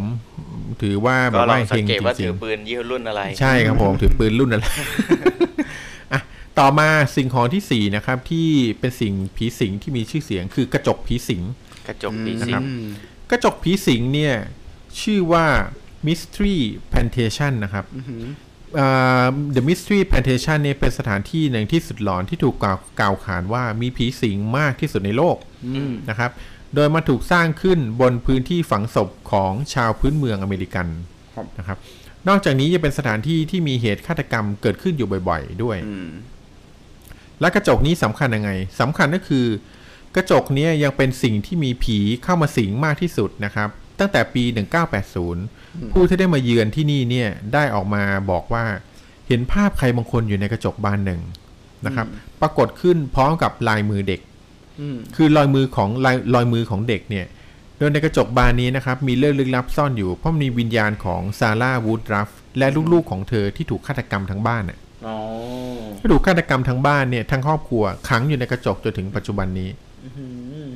นะครับ ถ้าเราสังเกตดูที่กระจกเห็นไหมฮะจะมีเงาเงาๆอยู่ที่กระจกเห็นไหมฮะเงาพวกนี้จะเป็นเงาของรอยฝ่ามือของเด็ก นะครับเป็นรอยเงาฝ่ามือของคนเนี่ยเขาบอกว่ารอยฝ่ามือของคนพวกเนี้ยแล้วมันมันแปลกมากตรงที่รอยฝ่ามือที่เขาเห็นเนี่ยครับเป็นรอยฝ่ามือที่เอ่อประทับออกมาจากด้านในกระจกอืมคือถ้าเป็นรอยแบบคนไปจับกระจกเนี่ยมันก็ต้องมีรอยอยู่ด้านนอกใช่ไหมอืมแต่รอยที่เขาเห็นเนี่ยคือเป็นรอยที่มันมันออกมาจากกระจกด้านในอะแล้วไม่สามารถแบบเอาผ้าไปลบหรืออะไรแบบนี้ได้นะครับ คือมันเป็นรอยจากโลกในกระจกอะอ่า นะครับ แล้วมีผู้พบเห็นบ่อยมาก ก็เลยกลายเป็นอันดับ 4 ของสิ่งของที่มีผีสิงเยอะที่สุดคือกระจกผีสิงนะครับ อันดับ 5 ชุดแต่งงานสุดสยอง ชุดแต่งงานชุดนี้เนี่ยน่าจะเป็นชุดแต่งงานชุดเดียวกันกับที่คุณจักรีเคยเล่าให้ฟังแล้วนะครับอือืมมเหตุการณ์เกิดขึ้นในปี 1849 นะครับแอนนาเบเกอร์หญิงสาวจากครอบครัวร่ำรวยได้ตกหลุมรักกับคนงานหนุ่ม แต่แต่ความรักของทั้งคู่เนี่ยก็ไม่ได้สมหวังอย่างที่ตั้งใจเอาไว้ เพราะทางพ่อของฝ่ายหญิงเนี่ยกีดกันนะครับ เพราะเห็นว่าผู้ชายดังกล่าวเนี่ยไม่เหมาะสมกับฐานะของลูกสาวตัวเองอืมนะครับ แล้วก็ไล่ผู้ชายคนนั้นให้พ้นไปจากลูกสาวของเขาอืมด้วยเหตุนี้เองนะครับทำให้แอนนาเนี่ยรู้สึกเสียใจและโกรธพ่อเธอไปอย่างมาก ในปี 1914 เธอก็ได้ตัดสินใจจบชีวิตตัวเองลงนะครับ ก่อนที่เธอนะครับ และก่อนที่เธอกำลังจะแต่งงานกับชายอันเป็นที่รักคือก่อน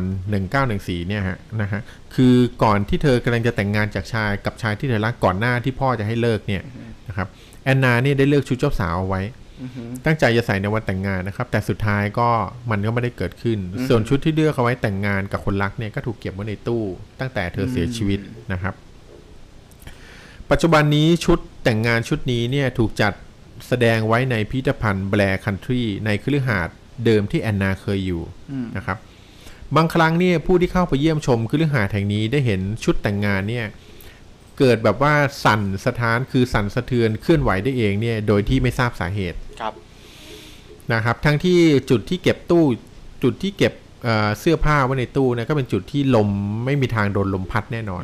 เก็บใส่ไว้ในตู้อย่างดีเลยนะครับหหรือเปล่า ไม่ไม่น่าใช่หนูครับ เพราะว่าตู้ที่เก็บเสื้อผ้าในพิพิธภัณฑ์เหล่านี้เนี่ยจะเป็นตู้ที่โดนปิดผนึกทั้ง 4 ด้าน เพื่อไม่ให้อากาศภายนอกเข้าเพื่อทำอันตรายกับของที่เก็บไว้ในตู้ครับ เพราะฉะนั้นไม่มีทางที่หนูจะเข้าไปได้เลยนะครับ แล้วมันก็ไม่มีทางที่อากาศจะผ่านเข้าไปได้ด้วย แต่บางครั้งขณะที่ผู้เข้าชมเนี่ยได้เห็นเสื้อผ้าแต่งงานชุดเนี้ยอืมเขาก็ได้เห็นว่าเสื้อผ้าเนี่ยมันเคลื่อนไหวได้ด้วยตัวเอง อืมอืมนะครับ บางครั้งเนี่ยก็มีคนเห็นว่า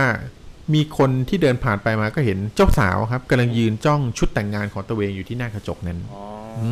มนะครับนั่นทำให้หลาย ๆ คนคิดว่าเสื้อตัวนี้เนี่ยต้องมีวิญญาณของของเจ้าสาวแอนนานะครับ คือสิ่งที่สถิตอยู่ในนั้นแน่นอนนะครับ ต่อไปอันที่ 6 อันดับ 6เก้าอี้ผีสิงในปราสาท Belcourt นะครับ ไม่ใช่เบลเรา ไม่ใช่เบลเรา Belcourt ทุยอ่าในนิวพอร์ตนะครับ ในนิวพอร์ตโรดไอแลนด์นะครับเป็นเมืองเก่าแก่เมืองหนึ่งในสหรัฐอเมริกานะครับ เมืองนี้เนี่ยมีเก้าอี้นะครับที่อลังการมากนะครับ มีเก้าอี้ที่อลังการคือมีเก้าอี้เก้าอี้ตัวนี้เนี่ย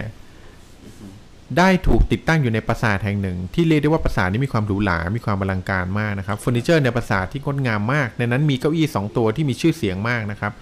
เพราะ เมื่อนักท่องเที่ยวได้มีคนเข้าไปเยี่ยมปราสาทแห่งนี้ และพยายามที่จะนั่งเก้าอี้ตัวดังกล่าว เขาก็รู้สึกว่าเหมือนมีอะไรบางอย่างเนี่ยผลักเขาไม่ให้นั่งเก้าอี้เหมือนเก้าอี้เนี่ยมีคนนั่งอยู่แล้วนะครับ ถึงแม้ว่าเราจะไม่เห็นว่าใครนั่ง แต่เขาก็นั่งอยู่ตรงนั้นเนี่ย แล้วพอจะพยายามไปนั่งเนี่ย ก็จะโดนผลักออกมาจากเก้าอี้โดนถีบออกมาจากเก้าอี้คือไม่ให้นั่งได้นะครับเก้าอี้ทั้งสองตัวเนี่ยเหมือนกับว่า เหมือนกับว่าถ้าใครนั่งทับก็จะต้องมีอันเป็นไป ไม่โดนถีบก็โดนผลักอะนะครับ แล้วก็จะมีความคนที่ไปอยู่ใกล้ๆเก้าอี้ก็จะมีความรู้สึกเย็นจะเยือกอย่างบอกไม่ถูกนะครับ คือพูดง่ายๆว่าอากาศข้างนอกมันก็เย็นอยู่แล้วใช่ไหมครับแต่ถ้ายิ่งใกล้เก้าอี้ตัวเนี้ยเขาจะยิ่งรู้สึกว่าเย็นผิดปกติ เย็นกว่าเดิมอีกนะครับ แล้วเก้าอี้ตัวไหนอะพี่ในภาพรู้ไหมครับเก้าอี้ในภาพเนี่ยตัวที่อยู่ทางด้านขวามือที่เป็นตัวที่นั่งตัวเดียวเห็นไหมฮะนะ ตัวที่อยู่ขวามือเนี่ยที่เป็นเก้าอี้ที่นั่งตัวเดียวนะครับนะนะฮะด้านขวามือที่นั่งตัวเดียวนะครับนี่เหรอใช่ครับผมตัวนั้นแหละครับเป็นตัวที่คนพยายามนั่งก็จะโดนถีบออกมานะครับส่วนอีกตัวหนึ่งนี่ผมไม่แน่ใจน่าจะอยู่ข้างหลังลึกๆ ด้านซ้ายลึกๆท้ายๆอะฮะอ๋อ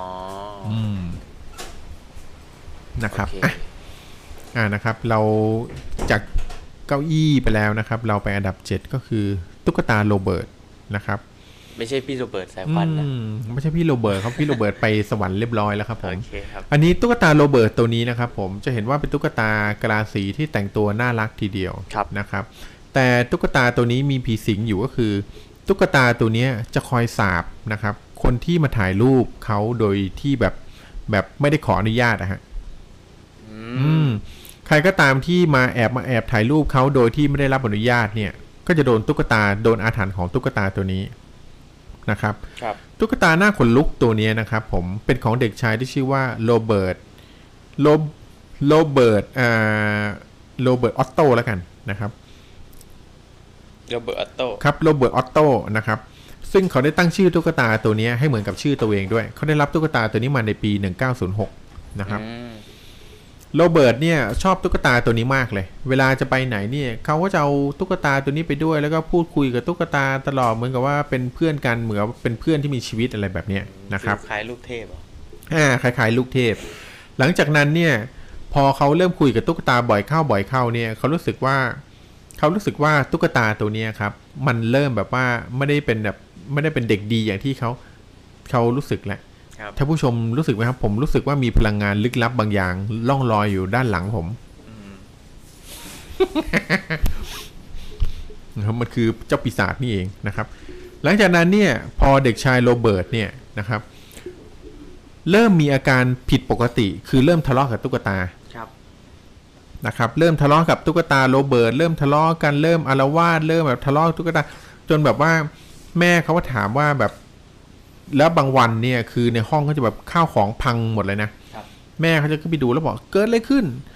ลูกสาวลูกชายเขาก็จะบอกว่า ผมไม่ได้ทำนะครับ แม่โรเบิร์ตมันทำอืมอืมเนี่ย ผมไม่ได้ทำห้องเลยคือโรเบิร์ตนะครับมันมันทะเลาะกับผม แล้วมันก็ทำลายข้าวของในห้องอย่างเงี้ยอืมและหลังจากนั้นเนี่ยก็เริ่มแบบว่าหนักข้อขึ้นทุกที ลูกเนี่ยมาบอกแม่ว่าโดโดนตุ๊กตาโรเบิร์ตเนี่ยไล่ฆ่า โดยหลังๆเนี่ยลูกบอกว่าตุ๊กตาโรเบิร์ตสามารถถือคัตเตอร์ได้ด้วยอืม ถือคัตเตอร์มาไล่ทำลายลูกชายไงแม่ก็เห็นว่าแบบไม่ไหวละ ก็เลยเห็นว่ามันน่ากลัวเกินไป ก็เลยเอาตุ๊กตาโรเบิร์ตเนี่ยไปมอบให้พิพิธภัณฑ์ East m e n t e l o นะครับ East m a t e l o นะครับพิพิธภัณฑ์ East m a t e l o เนี่ยก็ได้เอาตุ๊กตาโรเบิร์ตเนี่ยไปจัดตั้งโชว์อยู่ในอยู่ในพิพิธภัณฑ์นะครับเขาบอกว่าตุ๊กตาตัวนี้เนี่ยถ้าคนที่เข้ามาดูเนี่ยไม่ทำการขออนุญาตซะก่อนเนี่ยตุ๊กตาตัวนี้จะสาบผู้ที่แอบถ่ายรูปโดยที่ไม่ขออนุญาต อืมไอ้ที่เราแอบครอบรูปได้ไหมเราแอบคับรูปนี่น่าจะได้ครับผมเพราะเราไม่ได้ถ่ายคนอื่นถ่ายถ้เราสาบเนี่ยส่วนใหญ่มันจะสาบอยู่แล้วแวกแบบเป้าตรงเป้ากางเกงนั่นน่าสาบกางเกงครับผมฉี่ฉี่แล้วนะเป็ครับนสาบเราผ่านคำสาปของเจ้าตุ๊กตาโรเบิร์ตไปอันนี้เขารูปคิดอะไรอะอันดับแปดก็คือ รูปปั้นแห่งความตายอืม โอ้โหรูปปั้นแห่งความตายนี่ดูไม่ออกเลยครับ ว่าเป็นรูปปั้นแห่งความตาย เป็นรูปปั้นอะไรครับพี่นั่นนะครับรูปปั้นนี้นะครับ มีชื่อว่าเทพธิดาแห่งความตายครับผม ไหนตรงไหนเทพธิดา ดูไม่ออกเลยว่าเทพธิดามีสะโพกอันนี้คือเออดูยังไงหน้าอกก็นี่ไม่เหรอเทพธิดาเลยว่ะเขาบอกว่ารูปปั้นนี้ทำจากหินปูนบริสุทธิ์ถูกค้นพบในปี 1878 นะครับ คาดว่ามีอายุยาวนานถึง 3,500 ปีก่อนคริสตกาลคำว่าก่อนคริสตกาลก็คือ ก่อนที่พระเยซูเจ้าจะเกิดนะครับ ก่อนที่เราจะเริ่มมีคศหนึ่งเนี่ยคศหนึ่งเนี่ยถึง 3,500 ปี คือ 3,500 ปีก่อนพระเยซูเกิดแล้วกันครับนะครับ รูปปั้นดังกล่าวเนี่ยเป็นของลอร์ดเอลโฟนนะครับ ซึ่งภายหลังเขาได้รูปปั้นนี้มา ก็เกิดเรื่องไม่คาดฝัน เขาและสมาชิกในครอบครัว 7 คนเนี่ยทยอยเสียชีวิตโดยไม่ทราบสาเหตุภายในเวลาแค่ 6 ปีอืมนะครับ ต่อมาผู้ที่ได้ครอบครองรูปปั้นดังกล่าว คือครอบครัวของอีวอร์มานูซี่นะครับ และทอมสันโนเอลภายในเวลาไม่กี่ปีสมาชิกทั้งครอบครัวเนี่ยก็เสียชีวิตไปตามๆกันเหมือนกัน หลังจากที่ได้ครอบครองรูปปั้นนี้นะครับ ส่วนเจ้าของรายต่อไปก็คือเซอร์อลันนะครับบิวเวอร์บลูกนะครับ ก็ได้เสียชีวิตพร้อมภรรยาและลูกสาวอีกสองคน โดยไม่ทราบสาเหตุ หลังจากที่เขาได้ครอบครองรูปปั้นรูปนี้ครับนะครับ ในขณะที่ลูกชายอีกสองคนของพวกเขารอดชีวิตมาได้ เพราะได้นำรูปปั้นไปบริจาคให้กับพิพิธภัณฑ์ Royal Scottish เมืองอีเดนเบิร์กอืมนะครับซึ่งปัจจุบันนี้รูปปั้นก็ยังอยู่ในสถานที่แห่งนั้นนะครับ ปรากฏว่าหลังจากที่บริจาครูปปั้นให้พิพิธภัณฑ์อีเดนเบิร์กไป เจ้าของพิพิธภัณฑ์ก็ตาย จริงปะเนี่ยไม่จริง อ๋ออ๋อคนเดินปฏิบัติก็ตายคนเดินพิพิธภัณฑ์ก็ตายเอ้ยไม่ตายนะครับโอ้ไม่ตายก็อยู่ไม่ได้แล้วมั้งกี่ปีแล้วนั่นนะครับผม นี่ก็เลยเป็นหนึ่งในของอาถรรพ์ที่มีวิญญาณเข้าสิงคือรูปปั้นแห่งความตายนั่นเองนะครับเรามาดูอันดับ9ก้าวจะเป็นอะไรนะ อันดับ 9 นี้คือภาพวาดปีศาจ เป็นภาพวาดอีกแล้วเหรออือหืออันนี้เราคือดูแค่ภาพวาดนี้เราก็รู้ว่ารูปภาพวาดนี้นะครับ มันแสดงถึงความ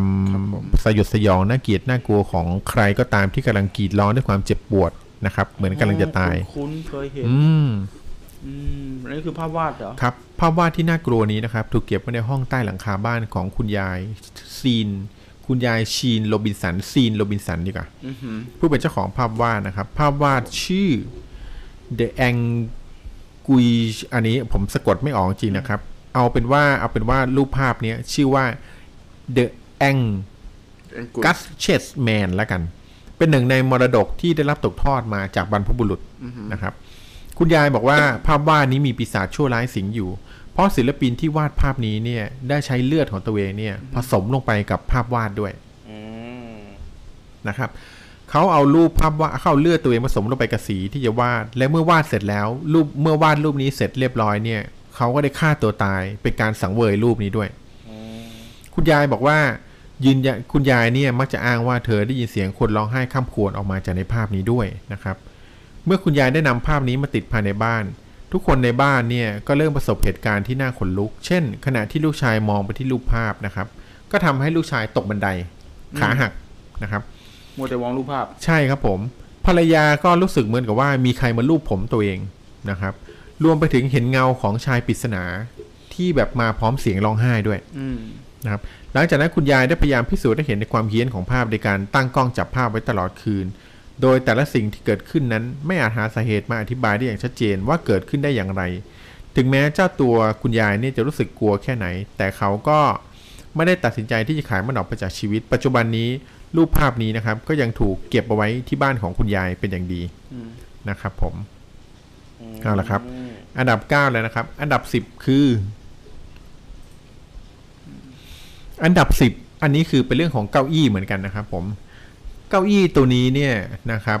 มีอาถรรพ์อยู่ที่คนที่พยายามนั่งเก้าอี้ตัวเนี้ยครับอืมจะต้องประสบเหตุ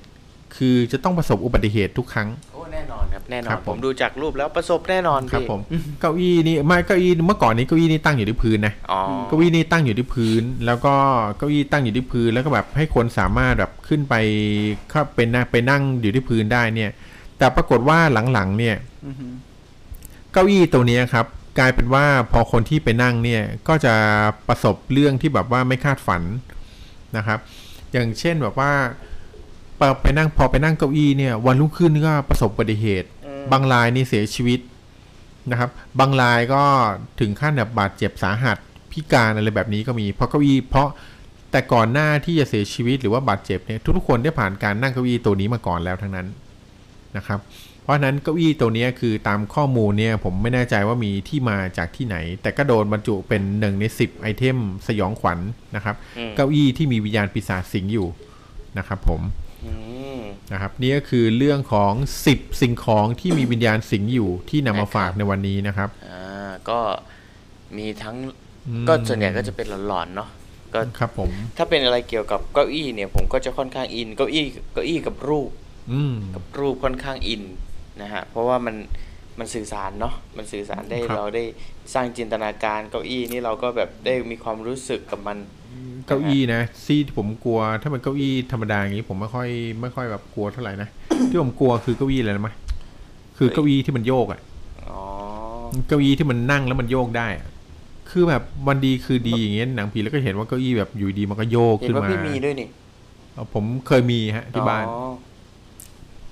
แต่ของผมนี่แบบ เป็นเก้าอี้โยกที่แบบว่าเมื่อก่อนนี่เคยมีอยู่ตัวหนึ่งเป็นเก้าอี้โยกเป็นไม้ธรรมดาอย่างเงี้ยฮะแล้วก็แบบว่าไม่ได้ทาสีไม่ได้แต่เป็นเก้าอี้โยกที่เมื่อก่อนแบบคนที่บ้านเคยนั่งอย่างเงี้ยครับ แต่หลังๆคือมันก็พังไปอืม นะครับก็เลยไม่ได้ไม่ไม่ได้ไม่ได้ไม่ทันมีวิญญาณอะไรเข้าไปสิงสู่อะพังซะก่อน แล้วไม่อ๋อไม่ได้มีก็คือไม่ได้มีเรื่องแปลกๆกับเก้าอี้อืมตัวนั้นใช่ไหมครับ ไม่ได้มีเรื่องแปลกๆกับเก้าอี้ตัวนั้นครับ แต่ว่าในความรู้สึกของเราเนี่ยเรารู้สึกว่าเก้าอี้แต่ละตัวที่มันอยู่ในบ้านเนี่ยสมมติเป็นเก้าอี้เก่าอะครับ เก้าอี้ตัวนั้นเนี่ยไม่ทราบว่าเคยผ่านมือของบรรพบุรุษมากี่คนต่อกี่คนที่ได้นั่งเก้าอี้ตัวนั้นอืมใช่ไหมแบบบางบางบ้านเนี่ย เป็นเก้าอี้ที่บรรพบุรุษชอบอย่างเงี้ยอืมคุณทวดคุณที่ชอบอะไรแบบเนี้ย แล้วก็ไปนั่งเก้าอี้นั่งนั่งไปบางที ท่านก็แบบสิ้นใจบนเก้าอี้เลยก็มีเยอะนะ อืมอืมเพราะฉะนั้นเก้าอี้แบบเนี้ย ถ้ามีเหตุการณ์ที่แบบว่าบรรพบุรุษสิ้นใจบนเก้าอี้เนี่ย หลาย ๆ บ้านตัดสินใจเอาเก้าอี้นึงขายเลยอืม คือหลังจากที่บรรพบุรุษเสียชีวิตเขาจะขายเก้าอี้นั่นเลยเพราะเขามีข้อที่เขาถือว่าเขาจะไม่เก็บสะสมของของผู้เสียชีวิตไว้ในบ้านครับนะครับอืมอย่างเช่นเก้าอี้ของผู้เสียชีวิตอย่างเงี้ยหรือว่าเสื้อผ้าเก่าๆของผู้ที่เสียชีวิตไปแล้วเนี่ยที่ได้เคยผ่านการใส่แล้วเนี่ยครับเขาก็จะเอาไปบริจาคหรือจะเอาไปขายทิ้งซะถ้าพูดนะครับถึงในยุคก่อนเก้าอี้นี่ก็ถือว่าเป็นสิ่งหนึ่งที่ค่อนข้างสำคัญกับคนคนแต่ก่อนอืมถ้าพูดถึงปัจจุบันนี้มันก็ไม่ค่อยเนาะคือสำหรับผมเนี่ย ไม่รู้สึกว่าจะติดเก้าอี้ตัวไหน ครับผมเออเพราะว่าแบบรู้สึกว่าแค่แค่รู้สึกว่าอันไหนนุ่มๆก็ชอบนั่งอืมแต่ยังไม่ได้อินถึงขนาดที่ว่าต้องเป็นไม้สัก ต้องเป็นครับผมไม้อันนี้นะ มันนั่งแล้วมันใช่ดูครับผิวผมสัมผัสดีอะไรเงี้ยอืมอืม อันนี้มันอาจจะเป็นเพราะเมื่อก่อนเนี่ยอย่างเช่นในยุคสมัยเก่าๆอย่างเงี้ยบ้านที่เราอยู่เนี่ยก็จะเป็นบ้านแบบแบบเจ้าขุนมูลนายก็จะเป็นเรือนไม้เรือนไม้สักอะไรพวกนี้อ่าเป็นบ้านสองหลังเนี่ยครับเป็นบ้านสองชั้นอย่างเงี้ยฮะ เขาก็จะนิยมนิยมเอ่อมีเก้าอี้ที่เป็นเก้าอี้ไม้สักอะไรพวกเนี้ยครับไว้บนบ้านเพื่อให้แบบเป็นไม้สักเข้าเข้าชุดกับบ้านอะไรประมาณเนี้ยครับเสริมให้เห็นถึงความหรูหราของฐานะอืมนะครับ แล้วก็เก้าอี้เหล่านั้นก็จะมีประวัติศาสตร์ผ่านมากี่ร้อยปีไม่รู้แหละตามบรรพบุรุษคือหนึ่งชั่วอายุคนก็ประมาณสัก 80-90 ปีก็เกือบร้อยเข้าไปแล้วอะครับ ถ้าเกิดมันอยู่มาตั้งแต่สมัยคุณทวดเนี่ย ไล่ลงมาเป็นคุณทวด เป็นคุณตา เป็นคุณพ่อ เป็นจนมาถึงเรามันตั้งสี่ชั่วอายุคนเข้าไปแล้วนะที่นั่งเก้าอี้ตรงนั้นน่ะอืมด้วยความที่มันนานขนาดนี้แล้วก็ไม่รู้ว่ามันจะมีแบบวิญญาณอะไรไปเข้าสิงอยู่บ้างก็ไม่รู้ไงฮะครับ อืมนี่ก็จัดว่าเป็นความน่ากลัวของสิ่งของที่แบบมีมีที่มานานๆเกินร้อยปีขึ้นไปอะไรแบบนี้นะครับผมครับนั่นก็คือ10 10สิ่งของนะฮะที่พี่ทอยจัดอันดับเข้ามาครับนะผมที่มาเล่าให้กับ คุณผู้ฟังได้ฟังกัน แล้วก็กิจกรรมนะฮะต้องบอกกับคุณผู้ฟังทั้ง 10 กว่าท่านในตรงนี้นะครับว่า ลองเสนอความคิดเห็นว่าสิ่งของอะไรที่คุณคิดว่าแบบมันมันเป็นสิ่งของที่น่าจะมีผีหรือว่าสิ่งลี้ลับอะไรซ่อนอยู่ข้างในนะฮะลองเสนอความคิดเห็นเข้ามานะครับในผ่าน ช่องแชทของเราไม่ว่าจะเป็นผ่านช่องทาง YouTube หรือว่า Facebook เราก็อยากรู้ว่าอย่างคุณผู้ฟังทุกท่านเนี่ยอาจจะมีประสบการณ์เห็นว่าเออสิ่งของเนี้ยมีมีความลึกลับ มีผีอะเรียกได้ว่าเป็นผีแล้วกันอืมซ่อนอยู่นะครับครับอยู่ผมสิงสิงอยู่ไม่ใช่ซ่อนอยู่อืมสิงอยู่ภายในสิ่งของเหล่านั้นนะฮะลองลองแสดงความคิดเห็นเข้ามานะฮะเราจะได้รู้ว่าเออคิดเหมือนเราไหมหรือว่าแบบมีอะไรมาแลกเปลี่ยนกันอะไรเงี้ยครับก็ลองลองเป็นกิจกรรมที่ พี่ตะกี้ก็ได้อยากอยากเห็นจากทุกคนนะฮะอืมครับผมอะสวัสดีคุณเงาหัวอดุลด้วยนะครับผมอ่าคุณเงาหัวอดุลบอกว่าเกือบลืมแน่ว่าวันนี้วันศุกร์เรามีนัดกันนะครับผมนั่นน่ะสิก็ขอบจคุณริมางกๆแล้วเลยกดครับผมติดตามเอาไว้เลยนะครับ กดกระดิ่งด้วยนะครับผมว่าเวลาที่เรามาเนี่ยเราก็จะ alert แจ้งเตือนท่านเลยนะครับ กดอดิ่งกดกระดิ่งให้ด้วยแล้วก็ติดตามด้วยนะครับ แล้วก็กด แชร์ด้วย กดถูกใจด้วย กดทุกอย่างที่เป็นเรานะครับ อย่ากครัดบผมโกรธก็พออ่ามอยากกดอะไรก็ได้นะครับ กดไลค์กดแชร์ แล้วก็กดติดตามกดตรงกระดิ่งเอาไว้นะครับแล้วทุกครั้งที่เรา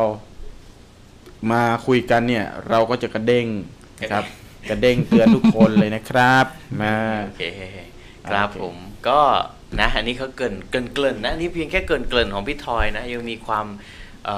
หลอนเพิ่มมากกว่านี้อีกนะฮะสำหรับเรื่องของพี่ทอยนะคครัรับบผมก็ค่ำคืนนี้ยังอีกยาวไกลครับ อยู่กันไปจนถึงเที่ยงคืนนู่นแหละนะฮะก็เปิดฟังแล้วก็เอ่ออาจจะบางคนอาจจะให้เราส่งเข้านอนด้วยก็ได้นะฮะเป็นเรื่องหลอนๆนะที่อาจจะไม่แบบน่ากลัวแบบสุดๆ ต้องบอกอย่างนี้ไว้ก่อนแล้วกันนะฮะเป็นทั้งความรู้ความเอ่อแลกเปลี่ยนความคิดเห็นซึ่งกันและกันนะครับนำมาฝากท่านผู้ฟังนะครับอะ เรื่องของพี่ตะกี้มีไหมพี่ หรือว่าต่อให้วัพี่ทอยนี้ต่อเลย วันนี้ต่อให้พี่ทอยก่อนวันนี้ขอพี่ทอยก่อนเพราะเรื่องของสิ่งของเนี่ย ผมไม่สันทัดจริงๆเพราะผมไม่ค่อยพก ครับผมผมกำลังคิดอยู่เลยว่าเงินยังไม่พกเออยังเงินยังไม่พกเลยจริงๆคนอะไรเงินยังไม่พกเลยคือเออไม่พกของผมเลยเคยคิดว่าเฮ้ยบางทีเนี่ย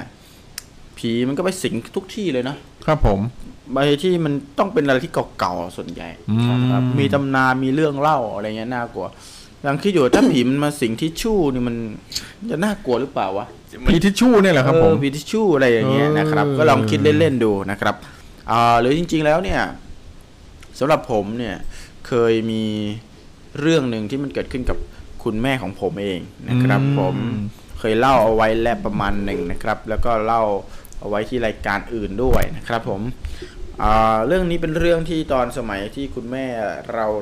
ไปทำงานที่โรงงานนะครับ โรงงานแห่งหนึ่งนะครับ เป็นโรงงานที่เอาไว้ที่เขาทำพวกเซรามิกถ้วยชามอะไรประมาณนี้นะครับผมเนื่องจากว่าแม่เนี่ยแม่ผมนะครับ ตอนเป็นสาวโรงงานนั่นนะครับ ก็ไปพักอยู่ในสถานที่แห่งหนึ่งนะครับ สถานที่แห่งนั้นก็ คืคือหอพักของโรงงานนั่นแหละนะครับเอ่อหอพักของโรงงานเนี่ยห้องหนึ่งอะเขาจะพักได้สองคนนะครับ ซึ่งสองคนเนี่ยเนื่องจากว่าห้องมันไม่ได้ใหญ่มาก เขาก็เลยทำคิวให้สองคนนั้นอะ ไม่ได้มีโอกาสเจอกันอืมเพราะว่าอย่างเช่น กะดึกคนนี้เข้ากะเช้าคนนี้เข้าอะไรเงี้ยก็สลับก็จะเจอกันแค่ช่วงที่เปลี่ยนกะเท่านั้นนะครับครับเลยไม่ค่อยได้นอนด้วยกัน แต่ก็มีเตียงสองเตียงนะนะครับ ก็มีอยู่วันหนึ่งครับอืมสบโอกาสที่ทั้งสองคนนะครับ ทั้งแม่ผมแล้วก็มีรูมเมทครับคนหนึ่งนะครับ ซึ่งเขาเป็นอ่าเป็นเป็นเขาเรียกว่าอ่าเป็นผู้หญิงที่ที่มีหัวใจเป็นผู้ชาย อืมครับผมเป็นทอมอะไรอย่างเงี้ยนะครับอืมอ่าเขาก็นอนอยู่อีกเตียงหนึ่งข้างๆ แม่ผม คือมีสองเตียงค่อนข้างไกลกันนะครับ ประมาณสองสามวาได้ นะครับครับ คือไกลไปประมาณหลายคือสามเมตรสี่เมตรอย่างเงี้ยประมาณเนี้ยคือห้องมันเป็นแนวยาวมันแค่แนวยาวใช่ไหมครับเอ่อแม่ผมเนี่ยนอนอยู่เตียงแบบติดหน้าต่าง ส่วนเขานอนอยู่ลึกไกลๆนู่นเลยอะไรอย่างเงี้ยนะครับ ผม พอดีว่าคืนนั้นนะครับ ทั้งสองคนไม่ได้เข้ากะเหมือนกันเลย ดังนั้นก็ต้องมานอนอยู่อ่าที่ห้องด้วยกันสองคนนะครับ เนื่องจากแม่ผมเป็นคนที่เอ่อเขาเรียกว่า ชอบสวดมนต์ครับผมเป็นคนที่ก่อนนอนเนี่ยจะสวดมนต์อยู่แล้วนะครับสวดมนต์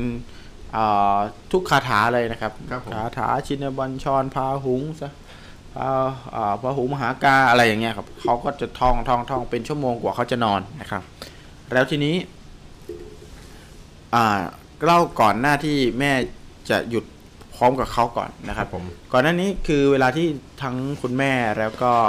รูเมทคนนี้นะครับ เจอกันเนี่ยก็คือจะเป็นช่วงที่เปลี่ยนกะนะครับทุกการเปลี่ยนกะเนี่ยเอ่อแม่ผมก็จะได้ยินคำที่มันแปลกๆจากเขาอยู่เสมอนะครับ เดินมาแล้วเขาก็จะพ่อพูดว่า Hello ป้าป้าอ๋อออย่างเงี้ย ป้า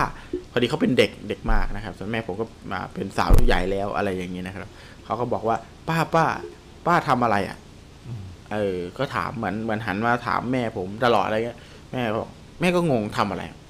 ก็ถามอะไรมันบอกอะไม่มีอะไรหรอกไม่มีอะไรหรอกอะไรเงี้ยแล้วก็อืมสักเอ่อผ่านมาทุกทุกทุกครั้งนะครับ ครับผมเขามันก็จะพูดว่า ป้า ป้าทำอะไรอะ อะไรเงี้ยทุกครั้งเลย แล้วก็มีอยู่ครั้งหนึ่งเขาบอกว่า ป้า เหมือนแบบเหมือนมาทักทายว่าป้าสวดมนต์หรือเปล่า อะไรเงี้ยนะครับ มาถามแม่ผมว่าสวดมนต์หรือเปล่าครับนะครับแม่บอกเออก็สวดทุกทุกคืนอะก่อนนอนอะไรเงี้ยเออเออมันก็เออเออไม่มีอะไรไม่มีอะไรก็แยกย้ายกันไปอะไรเงี้ยนะครับ คือแม่ผมก็ไม่ได้คิดอะไรนะครับ คือมันก็เหมือนคนที่ทักกันตลอดอืมทักกันธรรมดาว่าสวดมนต์ไหมตอนนอนนะอะไรสวดมนต์ไหมคือเป็นธรรมดานะครับ พอดีว่าวันนั้นเป็นครั้งแรกเลย ครั้งแรกที่เขาเอ่อเข้ากะตรงกัน แล้วก็ออกกะพร้อมกันนะครับ ได้มีโอกาสได้นอนที่เอ่อห้องพร้อมกันกับ roommate นะครับ ทีนี้ด้วยการที่ว่าก่อนจะนอนเนี่ยแม่ผมก็ลุกขึ้นสวดมนต์ครับนะครับลุกขึ้นสวดมนต์สวดแม่ผมสวดมนต์ประมาณหนึ่งชั่วโมง นะครับพอผมพอแม่ผมสวดมนต์แม่ผมเป็นคนที่สวดมนต์ไม่ได้ดังมากนะครับสวดเบาๆสวดงุ้มๆในลำคออะไรอย่างเงี้ยนะครับอืมเขาก็มีหนังสือสวดมนต์ไว้บนหัวนอนของเขานะครับ สวดมนต์สวดอะไรเสร็จแล้วปุ๊บเนี่ยอ่าส่วน roommate อะตอนที่แม่สวดมนต์ครับเขาก็นอนอยู่อีกเตียงหนึ่งซึ่งไกลมากอย่างที่ผมบอกอืมนะครับเขาก็นอนหันหลังให้แม่ อืมคือไม่ไม่มองเลยในระหว่างที่แบบแม่สวดมนต์อยู่นะครับอืมพอแม่สวดมนต์เสร็จแล้ว แม่ก็ นอนนะครับ แม่นอนปิดไฟนอนมืดเลยนะครับ ก็มีแสงที่จากบานเกล็ดอืมแบบลอดมานิดหน่อย พอให้เห็นลางๆอะไรอย่างเงี้ยนะครับครับในขณะที่เอ่อคือที่ต้องบอกก่อนว่า คือแสงที่จากบานบานเกตเนี่ย มันลอดผ่านกระจกบานเกตมาเนี่ยครับผมมันก็ไม่ได้มันก็ทำให้ข้างในเนี่ยคือในห้องเนี่ยไม่ได้มืดสนิทอืมจนมองอะไรไม่เห็นก็เห็นครับเป็นลางอืมๆเห็นเป็นไฟสลัวเห็นเป็นเงาเงาๆได้นะคครัรับบผม เป็นเป็นไฟสลัวสลัวๆอ่าอย่างที่พี่ทอยพูดเลยนะครับผมก็แม่ก็นอนพอหลังจากสวดมนต์ก็นอนนอนครับ พอนอนได้สักพักหนึ่งนะครับ แม่รู้สึกว่าเฮ้ยเหมือนมีอะไรมาโดนอืมแม่เหมือนมีอะไรมาโดน มาสักพักหนึ่งแม่คือแม่หันตะแคงครับ คือตะแคงเอาหน้าออกจาก เอาหน้าออกไปทางประตู เอาหลังหันเข้าหารูมเมทอะไรเงี้ยอือืมแม่ก็รู้สึกเฮ้ย เหมือนมีใครมาจับเอว อือืมมเออเหมือนมีมือมาจับเอวจับจับมาไต่ไต่ไต่ไต่ที่เอวครับอืมแม่ก็บอกเฮ้ยมันทะลึ่งหรือเปล่า อืม อะไรประมาณเนี้ยก็แม่ก็ คือหันแต่หน้านะไม่ได้ดูมือนะหันแต่หัวไป ไปดูเตียง ไอ้ทอมคนนั้นนะครับ อืมก็ยังนอนอยู่ในเตียงนั้นนะอืมแล้วก็หันหลังในท่าเดิมเลย ครับผม หันหลังให้กับแม่ แม่ก็ตกใจ อืม คือเอาแล้วเอาแล้วไงโดนผีละอืมโดนพี่หลอกแล้วเพราะว่ายังเป็นมือเลยนะยังแขนยังโอบเอวอยู่เลยนะครับอืมเออยังโอบเอวยังดูยังจับจับจับจับอะไรเงี้ยอืมแล้วทีนี้แม่ก็เหมือนกับว่าสวดมนต์ครับแม่ก็เอาแงะตัวหัวกลับมาแล้วก็สวดมนต์หลับตาแล้วก็สวดมนต์แขนมันก็แบบปล่อยอืม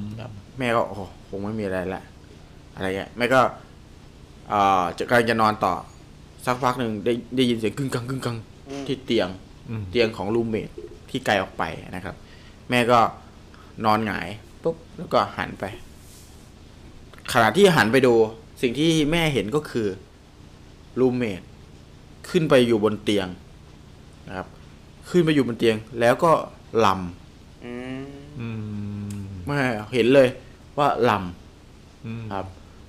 คือรำไปรำมาลำแล้วเป็นลำที่ไม่ใช่รำไทยด้วยอืมคือมันเหมือนเป็นเหมือนการลำที่แบบเอ่อแข็งๆหน่อยอืมนะครับผมแม่ก็เฮ้ยทำอะไรวะอืมอืมอะไรวะเนี่ยสักพักหนึ่งแม่ก็ด้วยความที่ไม่อยากดูแม่ก็หันตะแคงอีกรอบหนึ่งนะครับ ในขณะที่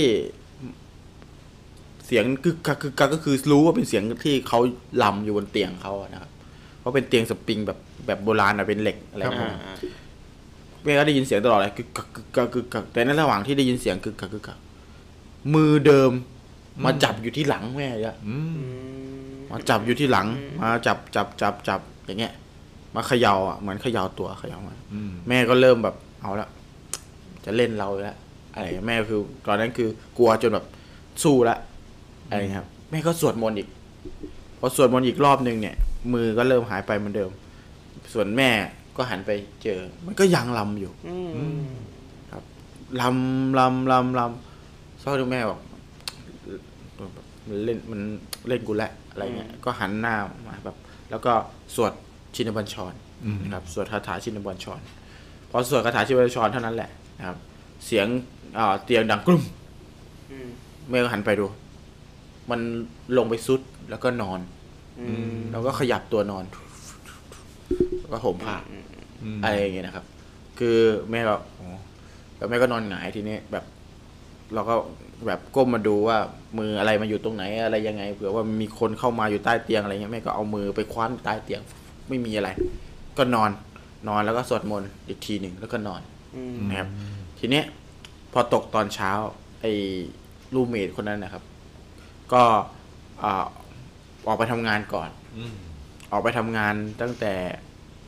เช้าเลยตีตีห้าหกโมงครับ แม่ตื่นมา เนื่องจากแม่ไปพักแล้วก็แม่ต้องเข้า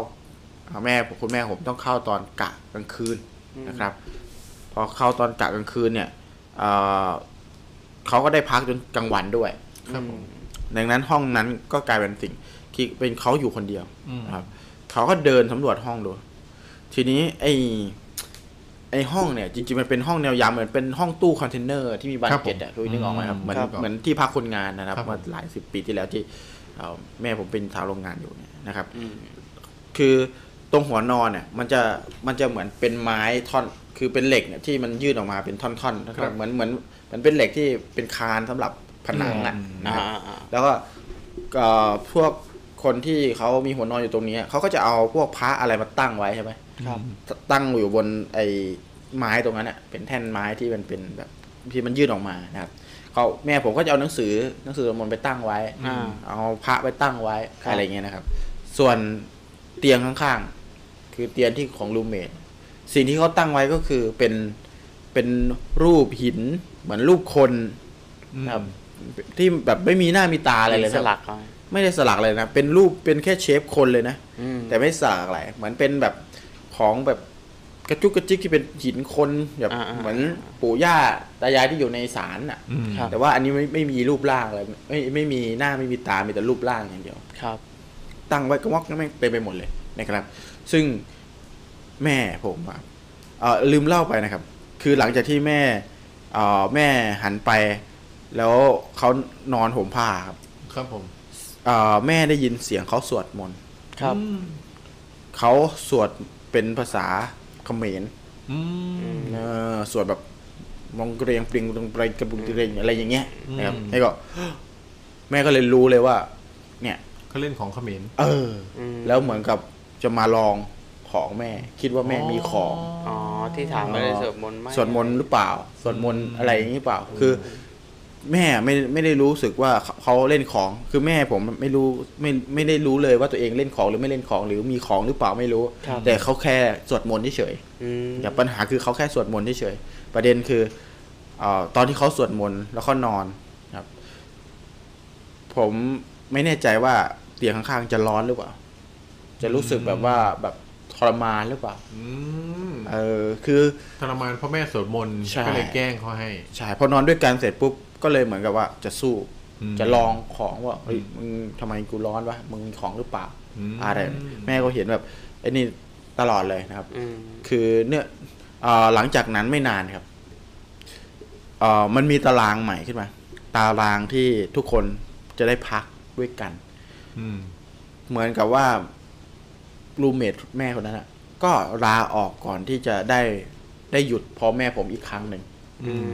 คือลาออกไปเลยเก็บของกลับไปเลยนะครับ คืออะเรื่องนี้ก็เป็นเรื่องที่ก็ไม่เชิงคือน่าจะเป็นผีสิงของเหมือนกันนะอืมก็อาจจะเป็นสิงอยู่ในรูปสลักครับสิ่งนี้รูปสลักอะไรแบบนี้รูปหินรูปหินอะไรรูปอะไรแบบนี้นะครับ ซึ่งก็ไม่แน่ใจว่ามันเป็นเวทมนต์อะไรนะอืมไม่แน่ใจว่ามันเป็นเอ่อเขาเรียกว่าผีตนไหนอืม เขาอาจจะวิมีชาอะไรมีครูมีองค์อ่าถ้าเกิดเขาเป็นคนเล่นของนะใช่อาจจะใช่เป็นครูมีองค์แล้วแบบครูเขาชอบอาจชอบรำชอบอะไรอย่างเงี้ยอ่า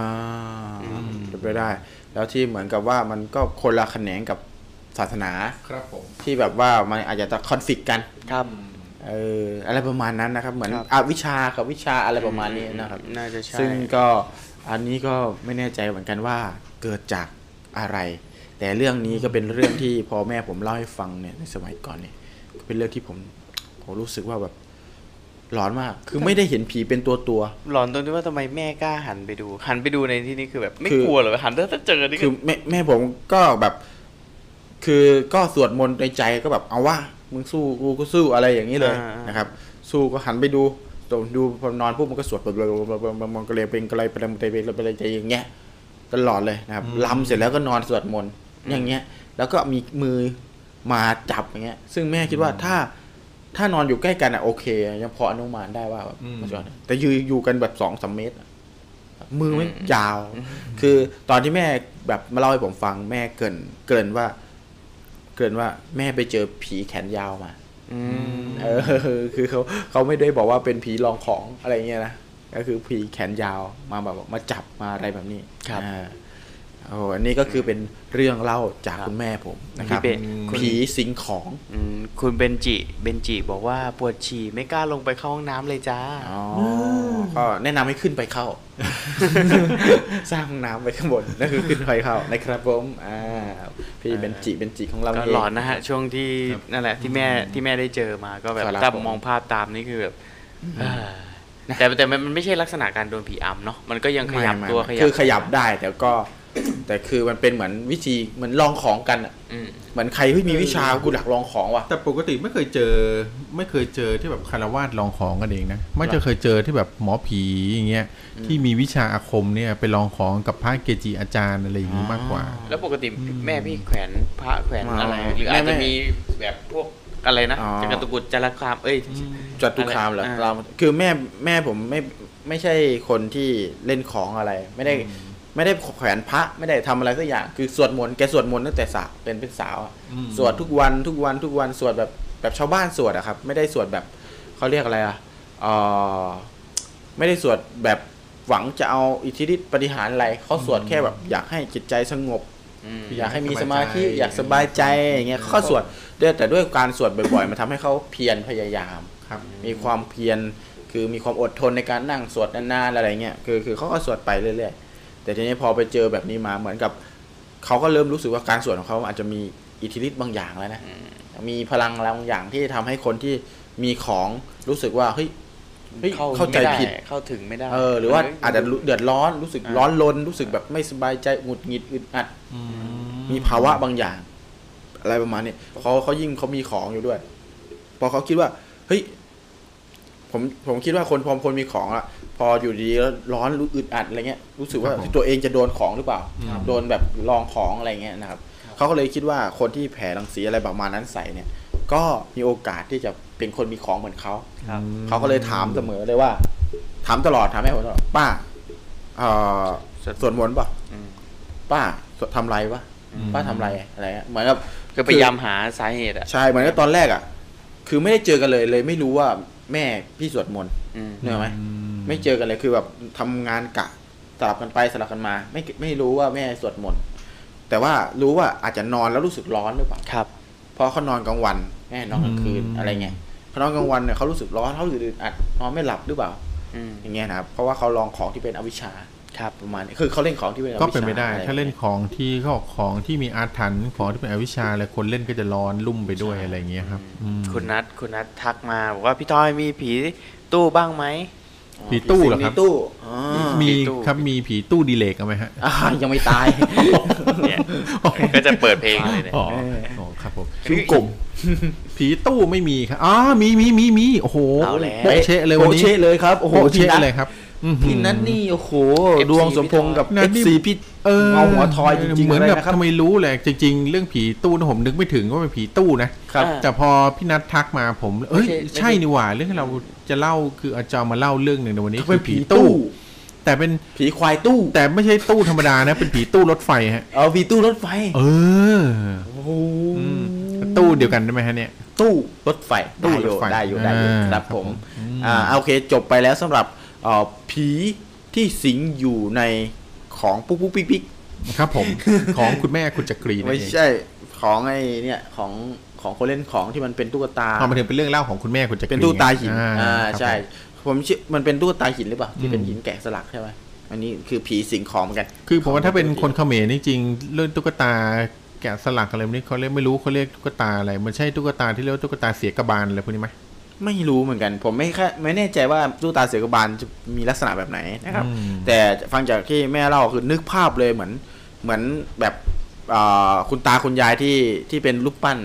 ที่อยู่ในศาลอะแต่ว่าไม่ได้สีแบบนั้นอะเป็นสีดินเป็นสีมาเป็หินนสีเนี่ยดินคือปั้นเป็นรูปเป็นตัวคนแต่ไม่มีหน้าไม่มีอ่ตาใช่เหมือนมเหมือนที่เขาเล่นของเลยเวลาเขาประกบกันเพื่อทำอ่าอืมเขาเรียกว่าเสน่ห์อะอืม แล้วเอาดินเหนียวปั้นอะคาถาไปใช่ดินเหนียวปั้นเป็นคนเป็นขาได้เป็นไงแขนอะไรเงี้ยใช่เลย ถ้าเป็นอย่างนั้นแต่นั่นนี่อาจจะเป็นถ้าเป็นอย่างนั้นหินเป็นของเนี่ยเป็นคุณใสแน่ก็จะเป็นของ เพราะว่าผมเชื่อว่าในนั้นน่าจะมีชิเออเขาเรียกว่าอะไรชิ้นส่วนของของคนตายใช่ของคนตายเอามาทำให้เป็นอืมเครื่องหรางลักของๆก็จะขลังมีหลักๆ ก็จะมีพวกเส้นผมผีใต้โหง เล็บผีใต้โหง ตะปูเจ็ดประช้าอะไรประมาณอย่างเงี้ยอืมมามาก็จะผีขูดตู้กันดีกก็ว่าจะขูดเอาของฮะ ผีตู้ตู้ผีควายตู้อืมเงยก็จะมีประมาณอย่างเงี้ย แล้วก็เอาของเอามาทำของอะไรกันอย่างงี้นะคอัรับนนี้น่าสนใจ เพราะว่าเราก็เคยมีอีพีที่พูดถึงเรื่องของขลังมาแล้วนะอืมแต่ตุ๊กตาไอ้ตุ๊กตาปุ๊บปุ๊บปิ๊กปิ๊กพวกนี้ก็ไม่รู้เหมือนกันแต่จริงๆเขามันตั้งอยู่ประมาณสองสามตัว ซึ่งไม่เหมือนกันเลยนะ บางตัวก็แบบครับผมมีแบบมีแค่แขนมีแค่หัว บางตัวก็มีทั้งตัวอะไรเงี้ยอืมมันก็ตั้งแบบเหมือนบูชาเหมือนพระเลยอะเหมือนพุทธรูปอืมอ่าอืมเอออันนี้ก็น่าสนใจ ก็ใช่นะ จริงเคยมีมีเรื่องเล่านะครับเคยมีเรื่องเล่าที่ได้ยินมานะครับเขาบอกว่าอย่างที่เรื่องที่คุณจักรีเล่าเมื่อกี้ใกล้เคียงใกล้เคียงกัน คือเป็นเรื่องเล่าหนึ่งว่ามีมีมีชาวบ้านคนหนึ่งอะอืมอยู่มาวันหนึ่งก็ไปเจอพระในป่า อืมนะครับ แล้วฤาก็ษีถามว่า อืมที่ถามว่าสุขาอยู่หนใดไม่ใช่ไปเจอพระในป่าครับผมนะครับ ชาวบ้านนี้ก็ไปหาพระที่บอกเนี่ย พระคือแบบ แบบไปปรึกษาพระว่าเขาอยากจะแบบมีมีอิทธิฤทธิ์เนี่ย คือแบบจะทำไงดี อืมพระก็เลยให้คำคำหนึ่งคือให้คำว่าให้คำว่าอะสัมมาอรหังไปอืมเขาบอกเนี่ยไปนั่งสมาธินะแล้วก็ท่องคาว่าสัมมาอรหังเนี่ย จนใจเป็นสมาธิอืมแล้วก็จะมีอิทธิฤทธิ์จนแบบว่าสามารถแบบแบบทำให้ก้อนหินเคลื่อนที่ได้อืมนะครับ แต่ปรากฏว่าไอ้ชายคนนั้นเนี่ยฟังผิด คือฟังไม่ชัด ฟังคาว่าสัมมาอรหังเนี่ยไม่ชัด เป็นสัมมาอรหัเองอมันก็ไปนั่งไปนั่งภาวนาแล้วมันก็สัมมาอรหอยสัมมาอรหอยสัมมาอรหอย คือแบบไม่รู้ตัวแล้วตัวเองท่องผิด อืมแต่ด้วยความที่เขาตั้งใจมั่นกับคำนั้นน่ะและมีความตั้งใจจริงที่อยากจะอยากมีอิทธิฤทธิ์เนี่ยขยับหินได้อืมปรากฏว่าเขาท่องไปพักหนึ่งเขาดีใจมากครับเขาวิ่งมาบอกหลวงพ่อว่าหลวงพ่อ ผมทำได้แล้ว ผมทำได้แล้ว เขาก็มานั่งทำให้หลวงพ่อดูอืมเขาก็ตั้งสมาธิเขาหลวงพ่อมาทำให้ดูสิ เขาก็มานั่งแล้วเขาก็มาท่องสัมมาอรหอยสัมมาอรหอยสัมมาอรหอย แล้วปรากฏว่าหินกระดิกได้อะอืมหลวงพ่อก็บอกเออเก่งนี่แต่มึงท่องผิดนะกูให้ท่องสัมมาอรหังทำไมมึงท่องสัมมาอรหอยแต่คืออันนี้คือเป็นเรื่องที่เขาจะบอกว่า ถ้าเรามีความตั้งใจมุ่งมั่นจริงๆคครัรับบต่อให้เราต่อให้คำคำภาวนาที่เราภาวนาภาวนาผิดอะแต่ใจเป็นสมาธิเนี่ย สมาธิก็สามารถรวบรวมพลังกลายเป็นพลังอันหนึ่งได้เหมือนกันอืมครับผม อืมสัมมาอรหอยกันดีกว่าอืมนะโอเคอะอืมแต่มีเรื่องเล่านะผีตู้มันครับมีครับมันมีเรื่องเล่าเอานี้มันเป็นอะแถมแล้วกันเรื่องแถนี้มแถมแถมเรื่องนี้อะนี่ครับมันอันนี้เป็นเรื่องที่ผมได้ฟังคุณครูเนี่ย คุณครูที่สมัยประถมอะเป็นคนเล่าให้ฟังในห้องเรียนนะครับ ในครั้งนั้นคุณครูเล่าว่าคือ คือคุณครูเนี่ยมีคุณยายอยู่คนหนึ่งอืมนะครับ แล้วคุณยายเนี่ยตอนมีชีวิตอยู่เนี่ยเป็นเป็นคล้ายๆ กับเป็นคนจับหอยอะครับผม ชอบแบบว่าไปแบบจับหอยไปขายในตลาดค่าหอยค่าอะไรพวกนี้เป็นประจำเลย อืมนะครับ แล้วก็พอมาถึงวาระสุดท้ายของชีวิตเนี่ย คือคุณครูคุณยายของคุณครูก็ใกล้ตายอืมนะครับ คุณยายครูใกล้ตายคุณครูก็อยู่ใกล้ๆเนี่ย คุณครูก็บอกยาย คุณยายก็แบบมีท่าทีที่แบบเออแบบแบบใกล้ตายแล้วอะอืมแล้วก็มีท่าทีแบบตกใจอะไรแบบนี้นะ คือแบบแบบคือคนพุทธเนี่ยเขาจะมีความเชื่อว่า คนจะมีที่ไปเนี่ย จะมีที่ไปที่ไหนเนี่ย หลังจากตายเนี่ยให้ดูสภาพจิตก่อนตาย อืมครับนะครับ ถ้าสภาพจิตก่อนตายเนี่ย ตายด้วยสภาพแบบความความสงบสุขเนี่ย ที่ที่จะไปหลังจากนั้นก็คือไปที่ไปดินแดนที่สงบ แต่ถ้าก่อนตายมีสภาพทรมานแบบทรมานแล้วแบบทุรนทุรายเนี่ยที่ที่จะไปหลังจากตายก็จะไปที่ที่ทรมานทุรนทุรายเหมือนกัน ครับนะครับคุณยายของคุณครูมีสภาพทุรนทุราย ครับคุณครูก็เลยว่าคุณยายอาจจะไปที่ไม่ดีอือหือนะคุณยายก็เลยจับมือคุณครู คุณครูอะเลยจับมือคุณยายไว้แล้วบอกยาย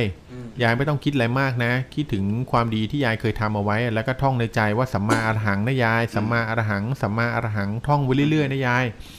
ปรากฏด้วยความที่คุณยายฆ่าหอยมาเยอะอืมคุณยายไม่ได้ท่องสัมมาอรหังนะคุณยายท่องสัมมาอรหอยสัมมาอรหอยสัมมาอรหอย ปรากฏว่าคุณยายเสียชีวิตอือหือหลังจากนั้นน่ะสามวัน มีหอยตัวหนึ่งอะครับ ตัวเบิ่มเลย เดินขึ้นมาบนบ้าน เดินขึ้นมาบนบ้านคานขึ้นมาแบบค่อยๆขยับปึ๊บขยับขึ้นมาแล้วก็เออขยับปึ๊บปึ๊บค่อยๆคืบคานเข้ามาในบ้าน คืบคานเข้ามา แล้วก็คืบคานขึ้นมาเนี่ยคือแบบเขาพอคุณครูไปเห็นเนี่ยเขาเห็นเอ้ย หอยจากไหน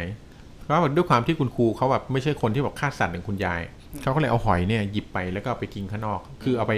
ไปไว้ข้างนอกอะครับปรากฏว่าหอยอันเนี้ยเอาไปไว้ข้างนอก วันรุ่งขึ้นคานเข้ามาทุกวันเลยอืมคานเข้ามาทุกวันเลยแล้วคานเข้ามาคานวันสุดท้ายนี่ก็จะคานเข้ามาหยุดตรงเตียงนอนอะที่คุณยายเสียชีวิตอะ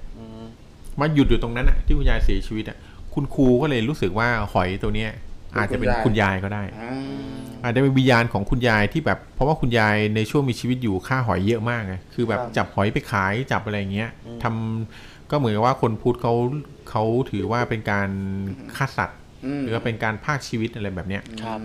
คุณยายก็เลยต้องเสวยกรรมคือมาเกิดในชาตินี้มาเป็นหอย แล้วแถมตัวเองก่อนตายยังไม่ได้ไปที่สงบด้วยสัมมาอรหังก็ท่องไม่ได้ ท่องได้สัมมาอรหอย เพราะว่ากรรมที่ติดตัวมาอะไรเงี้ยอืฮะมอืมมันก็เลยได้คุณครูก็เลยบอกหอยตัวนั้นเนี่ยมันใหญ่ผิดปกติเลยอืมอาจจะเป็นคุณยายเป็นวิญญาณของคุณยายที่มาเกิดใหม่เป็นหอยอืมฟังดูมันก็เหมือนโจ๊กๆเนาะแต่ว่ามันก็มีอืมความเป็นไปได้อยู่อืมในการที่จะ เกิดขึ้นครับนะมีความเป็นไปได้ในกฎแห่งกรรมนะครับ ครับผม ก็เป็นเรื่องสั้นๆนะครับ ครับผมโอเค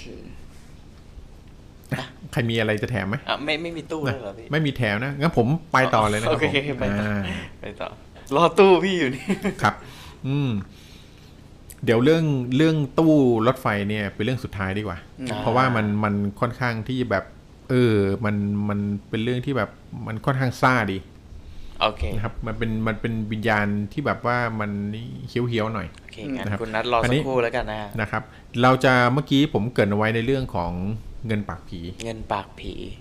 ครับ เรื่องเงินปากผีเนี่ยในในวัฒนธรรมของไทยเนี่ยเราก็จะนิยมเอาเงินปากผีเนี่ยคือใส่ไว้ในปากของผู้ตายนะครับครับพเพื่อให้เป็นเหมือนกับว่าเป็นปริศนาธรรมมาหนึ่งว่าคนเราเนี่ยต่อให้ตอนมีชีวิตอยู่เนี่ย มีเงินมากมายแค่ไหนเนี่ย สุดท้ายก็เอาอะไรไปไม่ได้อืมต่อให้เอาเงินยัดใส่ปากไปเนี่ย สุดท้ายโดนเผาไปเงินมันก็ก็อยู่ตรงนั้นเนี่ยไม่ได้ไปกับเราด้วยครับนะครับ แล้วก็เขาก็เลย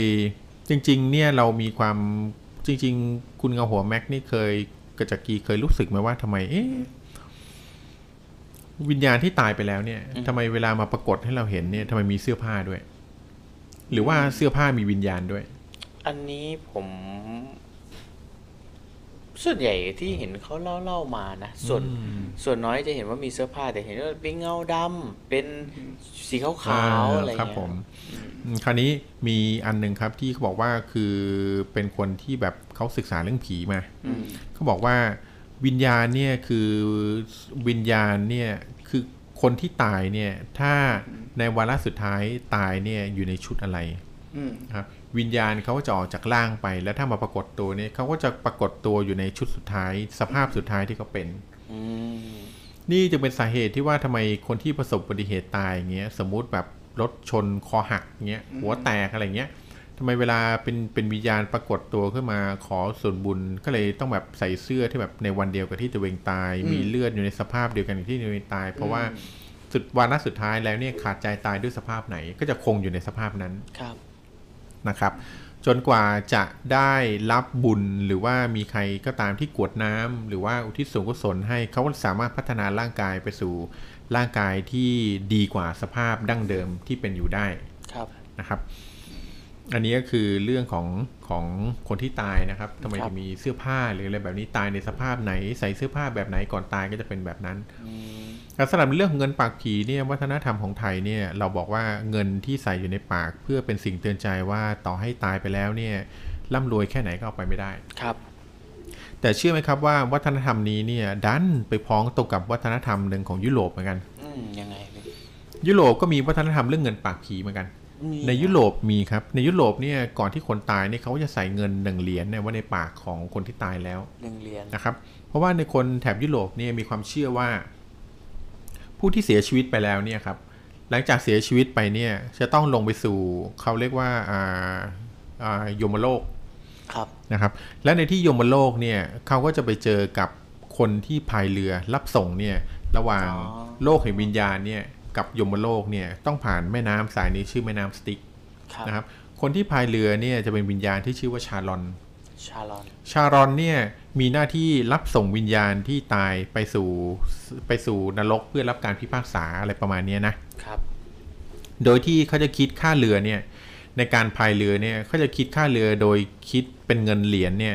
เหรียญที่อยู่ในปากของคนที่ตายนั่นแหละครับ เพราะฉะนั้นถ้าคนที่ตายมาญาติใส่เหรียญมาในปากเนี่ยเขาก็จะสามารถเอาเงินเนี้ให้ชาลอน เพื่อพาตัวเองขึ้นเรือเนี่ยข้ามไปรับการพิพากษาในยมโลกได้อืม ส่วนคนที่ไม่มีเงินนะครับ คนที่ไม่มีเงินเนี่ยชาลอนก็จะไม่รับขึ้นเรือ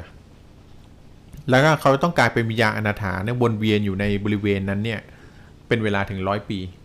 นะครับ ในร้อยปีเนี่ยจะเป็นวิญญาณอนาถาอยู่ที่ฝั่งข้าฝั่งไปไม่ได้ บางคนก็พยายามว่ายข้ามแม่น้ำสติ๊กซึ่งเป็นแม่น้ำแห่งความตายเนี่ยครับ ก็คือว่ายไม่ได้ เพราะว่ามันเป็นแม่น้ำอาถรรพ์นะครับ อันนี้ก็เลยเป็นความเชื่อของคนฝั่งยุโรปรนะครับ แต่ในเรื่องของเงินปากผีที่จะมาเล่าให้ฟังนี้นะครับ เป็นเรื่องของอาสามเณรคนหนึ่งครับสามเณรคนนี้ชื่อว่าเอ่อสามเณรชุ่มนะครับชุ่มสามเณรชุ่มเนี่ยช่วงที่สามเณรชุ่มเนี่ยบวชอยู่นะครับเขาก็จะมีเพื่อนรุ่นคือสามเณรเนี่ยก็อายุไม่มากเลยสิบกว่าขวบอืมนะเขาจะมีเพื่อนรุ่นราวคราวเดียวกันเป็นเด็กวัดอีกประมาณ3-4คนที่แบบเป็นหัวโจกแบบเซี้ยวๆอย่างเงี้ยนะครับ ช่วงแบบเย็นๆเนี่ยคือพอหลังจากที่แบบหลวงพ่อทำวัดหรืออะไรพวกนี้พอมืดๆเริ่มโพลเพลหน่อยค่ำๆหน่อยเนี่ยทุกคนเขาจำวัดกันหมดแล้วสามเณรเพื่อนสามเณรก็จะชวนสามเณรมาวิ่งเล่นนะครับไอ้ที่สามเณรวิ่งเล่นเพื่อนๆชวนวิ่งเล่นเนี่ยคือเด็กพวกนี้เติบโตอยู่ใกล้วัดอยู่แล้วเพราะฉะนั้นเขาไม่ใช่คนที่กลัวผีกลัวอะไรพวกนี้อืมเขาจะไปวิ่งเล่นอยู่แถวๆพวกเมนที่เมนเก็บศพอะไรเงี้ยอ่า มีอยู่วันหนึ่งไอ้เด็กที่เป็นหัวโจกเนี่ยก็บอกพระว่าเฮ้ยนี่เราแบบ วันเดี๋ยวเราลองแบบว่า เอาโลงศพโลงหนึ่งอะโลงที่เป็นโลงเก่าออกมาดีไหมแล้วเราไปลองดูกันว่าในโลงมีอะไร อืมอืมเผื่อว่าเขมจากไหนอะเมันเป็นโลงศพที่เหมือนกับใส่อยู่ในเมนก็เป็นโลงอ๋อเป็นแบบเสียบๆอยู่เงี้ยโอเคเขาจะดึงเอาโลงเก่านี่ออกมา เพื่อดูในโลงว่ามีอะไร เผื่อว่า ถ้าเผื่อว่าโชคดีนะเว้ยเป็นโลงของพวกคนรวยเนี่ย มันก็จะมีเงินอยู่ในโลงเดี๋ยวเราเอาไปเล่นเกมกัน อืมอืม เอาไปเล่นในสมัยก่อนไม่ได้มีเกมกดนะเป็นเกมพวกตู้ม้าตู้อะไรพวกเนี้ยตู้สล็อตตู้เป็นตู้ม้าตู้โยกเนี่ยครับมันก็เป็นตู้สล็อตที่แบบเหมือนกับว่าเล่นตู้ม้าพอหยอดตังค์เข้าไปเนี่ย พอเราเล่นได้ป๊อกหรืออะไรก็ตามก็จะมีเงินไหลเข้ามาในถาดนะฮะอืมนะฮะเขาก็พอไปดึงโลงศพโลงหนึ่งขึ้นมาปั๊บก็ปรากฏว่าพอเปิดโลงปุ๊บปรากฏว่าพอเปิดโลงปั๊บเนี่ย ในโลงเนี่ยเขาว่าเอามือเอามือแบบควานเข้ามาในโลงครับ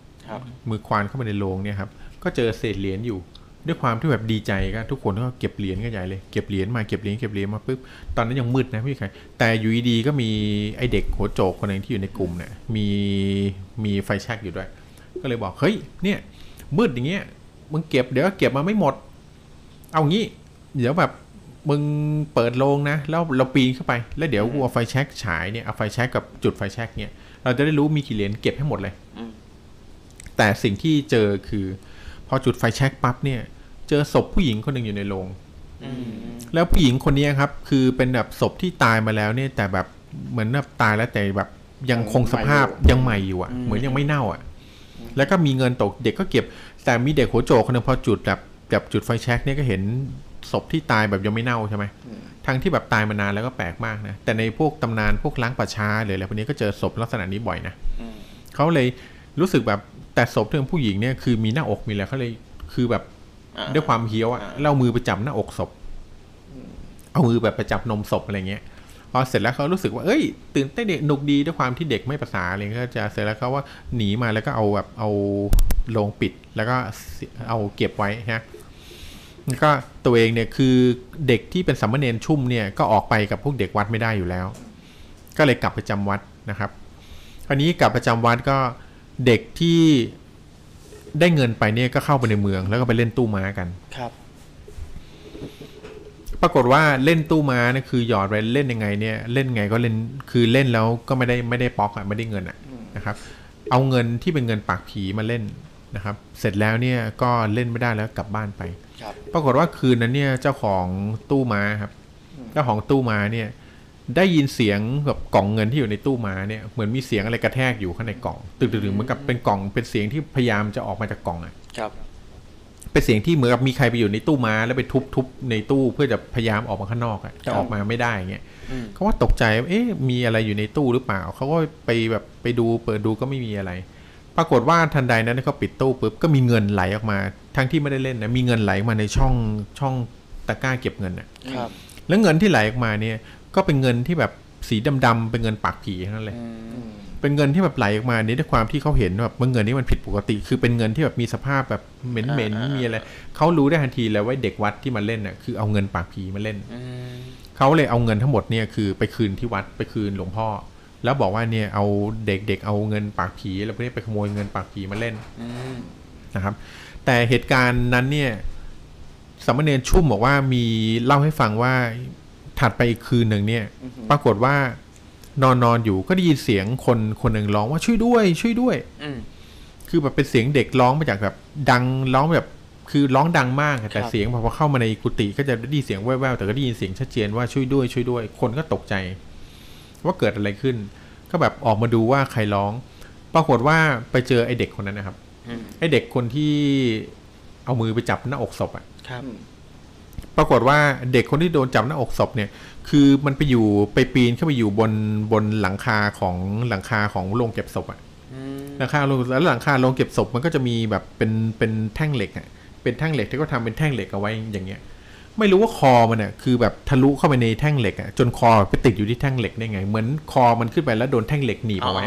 ครับผมไปติดข้างบนเออทั้งที่แบบไม่น่าเป็นไปได้เลยว่ามันจะเข้าไปได้ เพราะหัวเด็กมันก็โตแล้วแท่งเหล็กนั้นมันก็เล็กเงี้ย แล้วเด็กนั้นก็โดนโดนเหล็กเนี่ยหนีบคออยู่เงี้ย แล้วทุรนทุรายก็เลยร้องขอความช่วยเหลือ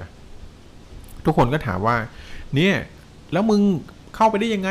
มึงอยู่ดีๆมึงก็เข้าไปเขาบอกว่า เนี่ย ก็ไม่รู้เขาบอกว่าเขาหลับอยู่อืมบอกช่วงที่เขาหลับอยู่เขาเห็นผู้หญิงคนหนึ่งอะเอามาชวนบอกว่าจะพาไปเล่นอืมเขาว่ารู้สึกว่าในความเขารู้สึกว่าเขาฝันครับเขาก็เดินตามผู้หญิงคนนี้มาปุ๊บพอมารู้ตัวอีกทีก็หัวเขามาติดอยู่ในไอ้แท่งเหล็กนี่แหละอืม นี่ก็คือสามเณรชุ่มกันเล่าว่านี่ก็คือแบบเหมือนกับว่าด้วยความด้วยความทะลึ่งตึงตังของเขานะไปลบหลู่ศพไปแล้วพวกเนี้ยเขาก็เลยโดนวิญญาณของเจ้าของร่างอันนั้นเนี่ยคือลงโทษเขาไม่เอาถึงตายก็บุญแค่ไหนแล้วเอาแค่แบบไปลงโทษแบบให้คอหนีบติดอยู่กับไอ้ตรงนั้นน่ะ ซึ่งเขาก็ไม่รู้เหมือนกันว่าขึ้นไปได้ยังไงสูงขนาดนั้น แล้วเหล็กแท่งนั้นมันก็แบบเป็นที่แคบๆหัวก็เอาโตโตๆลอดเข้าไปได้ไงเขาก็ไม่รู้อีกเหมือนกันนะครับ นี่ก็เป็นเรื่องของเงินปากผีปากผีนะครับ เป็นวิญญาณที่สิงอยู่ในเงินนะครับ เอามาเล่าให้ฟังอีกหนึ่งเรื่องครับผมก็เป็นเรื่องที่นะค่อนข้างครับผมหลอนหลอนเบาๆหลอนหลอนหลอนลำเบาๆก็คือเป็นการเหมือนสั่งสอนเฉยอืมๆไม่ถึงกับชีวิตนะครับอืมครับ ก็ใครที่มีเรื่องหรือมีมีเอ่อประสบการณ์ หรือเคยได้ยินได้ฟังนะฮะในส่วนของเอ่อสิ่งของ นะฮะอือฮึที่คิดว่ามีผีเนี่ยสิงอยู่นะอือฮึก็ลองเสนอเข้ามาได้นะครับในแชทของเรากับท่านที่ติดตามรับฟังอยู่ใครที่ยังไม่ได้แชร์ก็แชร์ด้วยนะฮะ ขอบคุณทุกการทักทายจริง ๆ นะครับสำหรับค่ำคืนนี้ขอบคุณที่ยังอยู่ด้วยกันนะคุณเบนจิ คุณนัทคุณนัทกิจนะครับอ่าอดุลยังอยู่ไหมนะครับนะครับ ก็ยังอยู่ไหมตอนนี้นะครับเอ่อ ค่ำคืนนี้นะครับเราอาจจะต้องเอ่ออาจจะต้องเอ่อบอกลากันเร็วครับสักนิดหนึ่งเพราะง่วงนอนมากตอนนี้เดี๋ยวยังไงอย่างนั้นเดี๋ยวก่อนเดี๋ยวก่อนไงงั้นล่ะครับผมยังไงอย่างนั้นยังเหลืออีกเรื่องหนึ่งนะพี่ทอยติดไว้อยู่นะ ก็เลยก็นอนโชว์ไปเลยอืมนี่ห้าฝทุ่นมโคตรฝนตกโคตรง่วงเออโคตรได้บรรยากาศบรรยเชื่อเลยว่าหลายคนคงแบบเออกำลังที่หายไปตอนแรกเกือบยี่สิบนะอะไรหรอหายไปเนี่ยผมคิดว่าน่าจะบรรยากาศด้วยส่วนหนึ่งนะจะหลับไปแล้วฝนตกอากาศดีมีกดไลค์ขึ้นมาแสดงว่าถูกใจถูกใจง่วงกันแล้วใช่ไหมนะครับผมสำหรับค่ำคืนนี้นะครับ เราพูดถึงเรื่องของ ผีสิ่งของนะครับครับผผมมสิ่งของใดก็ตามนะครับที่มีเอ่อเขาเรียกมีเรื่องราวนะครับ มีความลึกลับนะครับหน้าพิศวงนะครับ ก็เป็นสิ่งที่น่าเอ่อเขาเรียกว่าหน้าที่เราจะเอามาเล่ากันในค่ำคืนนี้หลายเรื่องเลยทีเดียวนะครับ หลายสิ่งของเลยทีเดียว คืออย่างแรกเลยนะครับสิบอย่างที่พี่ทอยเนี่ยเป็นคนบอกมาเนี่ย ก็ครับผมประเภทของมันเนี่ยนะครับ พูดได้ว่าเอ่อ ถ้าพูดถึงเรื่องอะมีอะไรนะกระจกกระจกอย่างเงี้ยกระจกก็ตาเออกระจกก็มีคนแบบเขาเรียกว่ามีมีเป็นกเรื่องมิติเล่าเออมีเรื่องเล่ามากมายว่าจะมีของอยู่ในกระจกครับผมคือหนังหลายเรื่องเนี่ยเอากระจกไปเล่นเยอะมากนะหนังผีใช่ครับครับนะครับ อย่างเช่นแบบว่ามีคือส่องส่องกระจกอยู่ดีๆวีวีผมอยู่เงี้ยอืมคนในกระจกที่เป็นเราเงาที่อยู่ในกระจกอย่างเงี้ย ไม่ได้ทำตามเราอืมเอออย่างหลอนนี้นะเออหลอนเลยกระจกเนี่ยนะครับครับ อย่างตุ๊กตาเป็นเรื่องโอ้โหตุ๊กตานี่ทั่วไปเลยนะครับเห็นได้เลยบางทีพริบตาอืมบางทีนอนอย่างความหลอนของแมคานิกของตุ๊กตามันก็หลอนอยู่แล้ว ครับผม แค่ให้มันนอนหงายปุ๊บมันก็ลืมตาแล้ว เออ เออ อย่างเงี้ยไม่เข้าใจเธอมันต้องทำตุ๊กตามันน่ากลัวขนาดนี้ก็ไม่รู้หน้าตาโคตรน่ากลัวเลยนะ อะ ไม่ว่าจะเป็นอะไรอีก ครับผม ไอ้ที่พี่อืมตู้ ตู้ตู้อืมตู้ตู้เก็บวายเป็นกล่องากล่องเก็บวายคล้ายๆเป็นพวกตู้โบราณอ่าเก้าอี้โบราณพวกเฟอร์นิเจอร์โบราณอืมนะเฟอร์นิเจอร์โบราณอันนี้ก็แบบมีผีสิงเยอะๆเยอะมากครับผมนะครับมีอะไรอีกรูปครับอืมเนี่ยรูปตัวตัวเออครอบเลยรูปอาถรรพ์รูปนี่คือแบบอื้อหือถ้ารูปร้อนๆใหญ่เนี่ยนั่งนั่งๆดูเหมือนตกอยู่แบบอืมโดนสาบอยู่ในลูกเลยใช่นะคเอรับอรูปอาถรรพ์เสื้อผ้าคนตายอะไรเสื้อผ้าเนี่ยเสื้อผ้าก็มีความเขาเรียกว่ามีความร้อนอยู่ข้างใน เพราะว่ายิ่งมี story ที่แบบ เขาเรียกว่ามี story ที่น่าสนใจครับอย่าครับงผมที่เราเคยเล่ามาใช่ว่ามาจากเมืองมาจากโรงเกลืออย่างเงี้ยใช่ครับผม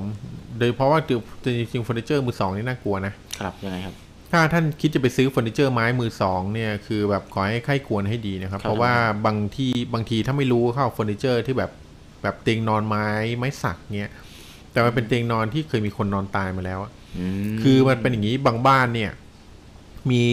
คือญาติอาวุโสอยู่คนเดียว ลูกหลานอืมไม่ได้กลับมาอยู่บ้านเนี่ยอืมญาติอาวุโสปู่ย่าก็นอนเสียชีวิตบนเตียงอ๋อแล้วก็อย่างเงี้ยเป็นศพแล้วเออ พอเป็นศพไปแล้วเนี่ยกว่าจะรู้อีกทีผ่านไปสามวันน้ำเลือดน้ำหนองนี่ก็ออกมาแบบเปื้อนหรือว่าเปียกอยู่บนเตียงเนี่ยมันก็ซึมเข้ามาในเนื้อไม้นะครับพอเขาทำศพเสร็จแล้วปุ๊บลูกหลานก็มักจะเอาเตียงพวกนั้นออกไปคือไม่ทิ้ง ถ้าว่าเตียงไม้สักมีราคาเขาก็ไปขายต่ออืมโดยการที่แบบว่า เอาสีมาทาทับหรืออะไรพวกเนี้ยเอาแฉลกมาทาทับจะได้ไม่เห็นรอย เพราะฉะนั้นถ้าไปซื้อพวกเฟอร์นิเจอร์ไม้เป็นเตียงเป็นอะไรก็ตามเนี่ยสังเกตดูถ้ามีรอยด่างๆ นี่ก็พยายามเลี่ยงๆเอาไว้นะครับผมอืมก็คือแล้วมันมีสิ่งหนึ่งที่ผมจะบอกว่า เป็นสิ่งที่ทุกคนก็รู้กันว่าจะต้องมีสิ่งใดสิ่งหนึ่งสิงอยู่ข้างในแน่นอนอะไรครับแล้วก็ยินดีด้วยนะ มีคนทุกคนยินดีด้วยนะ ยินดีให้สิงอยู่ในนั้นด้วย คืออะไร คือ คืออะไรให้ทาย คือเอ่อลอตเตอรี่แน่เลยฮะ ต้องเป็นอะไรเกี่ยวกับขูดหวยขูดอะไรพวกนี้ใช่แน่เลย คนอยากให้เข้าอยู่ในนี้ คนอยากให้เข้าอยู่ในนี้ คนอยากให้สิงอยู่ในนี้ คนอยากให้สิงอยู่ในคือนี้อะไร คืออะไร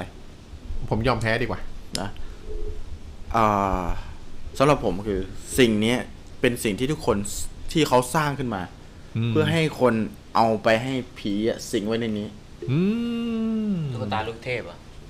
ไม่ใช่ลูกไม่ตาใช่ลูกเทพไม่ได้ต้องการให้สิงนะมันเขาต้องไปเขาคิดว่ามันต้องสิงมันถ้วยแก้ว ต้องมีอยู่ไม่ใช่ สิงอ่าอันนั้นอาจผีอยากอยากผีอยาถ้กวยแก้ว อยากแต่ว่าไม่ได้ทำมาเพื่อที่จะให้ผีสิงอยู่ในนั้น คืออะไรพี่ว่า เอ่อแก้วเนี่ยคือเขาไม่ได้ทำมาแบบนั้นอยู่แล้ว เราเคยทำเองเลยเราอยากให้มันสิงอยู่ในแก้วแต่ว่าไม่มีใครมันก็ทำแก้วมาเพื่อใส่อย่างนั้นคิดว่าคงไม่พ้นพวกลูกกอก อ๋อ น้ำมันลูกกอกอะไรพวกนี้ไหม ก็ไม่ใช่ไม่ใช่าคืออะไรครับ อันนี้เป็นคนอ่าเขาไม่ไม่เชิงต้องเฉดาลร์ยกแล้วแหมาละกหมดสต็อกแล้วแหละเออเนี่ย ต้องเฉลยโอ้เรื่องนี้ง่ายมาก ครับผม เรื่องเนี้ยบอกเลยว่าทุกคนอะอยากให้มีผีหรือมีสิ่งศักดิ์สิทธิ์หรือมีอะไรก็ตามเนี่ยไปสิงอยู่ที่นี่ ครับแล้วก็ไปซื้อมาเพื่อเอามาตั้งเอาไว้ให้คนให้สิงอยู่ที่นี่ นั่นก็คือต้นตะเคียนไอ้ไข่ ม้าลาย ต้นตะเคียน ก็คือสารพระภูมิโอ้ใช่ไหมเออใช่ไหมใช่ใช่สารพระภูมินี่คือสารพระภูมิเป็นเขาเรียกว่าเป็น c u เจอร์แบบไทยๆที่แบบผีมักจะสิงของที่เยอะที่สุดแล้วในไทยเนี่ยอืมถูกไหมคืคืออแต่เป็นสารพระภูมิจะไปเรียกเป็นผีไม่ได้นะ ถ้าเป็นเจ้าที่เจ้าทางอย่างเงี้ยท่านก็สิงอยู่ไม่ในแน่สารพระภูมินะก็ไม่รู้อีกอะผมไม่รู้อะไรแยกยังไงอืมนะครับ ผมก็เห็นว่าอ่าเนี่ยว่า พี่เอที่เรารู้จักกันเนี่ยก็เล่าให้อ่าฟังว่าเอาสารพระภูมิไปตั้งไว้ที่บ้านเนี่ยอ่าด้วยครับความที่บ้านยากจนนะไม่ลูกหลานก็ไม่มีของเล่นนะเออลูกหลานอยากจะร้องเอาของเล่นตุ๊กเอาตาตุ๊กตาก็บอกหลานว่าเนี่ยเข้าไปดูในสารพระภูมิมีอะไรก็เอามาเล่นอ๋องามมากเอาเอาม้าเอาตาเอายายมาไถดินเล่นอะไรอ๋อนะครับสุดยอดมากเลยครับผมสงสารผมคุก็ณไม่ยายเหลือเกินผมก็ไม่รู้ว่า อันเนี้ยจะเป็นอ่า เทวดงเทวดาอ่ามีมีลูกคาเทวดา หรือเจ้าทงเจ้าที่ผมก็ไม่รู้ครับหรือผมเป็นผีก็ไม่รู้ครับอืมแต่ผมก็คิดว่าก็ไม่ได้ต่างกัน เอาไว้ว่าเป็นสถานที่ที่หรือเป็นสิ่งของที่ผมคิดว่า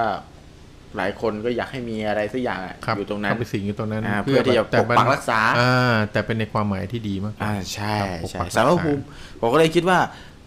สิบอันดับที่พี่ทอยเอามาเนี่ยนะครับ ผมว่าถ้าทับนับไทยไปด้วยเนี่ย สารพระภูมิน่าจะน่าจะเป็นหนึ่งในนั้นที่ผีมักจะผีวิญญาณแล้วกัน วิญญาณมักจะเข้าไปอยู่ในนั้น ใช่นะอ่าเพราะว่ามีเรื่องน่ากลัวอยู่เรื่องหนึ่งที่ในมหาลัยอะไรก็ไม่ทราบ ถ้าท่านผู้ฟังได้ฟังอยู่เนี่ยอาจจะพอนึกออกครับมีมหาลัยอยู่ที่หนึ่งนะครับ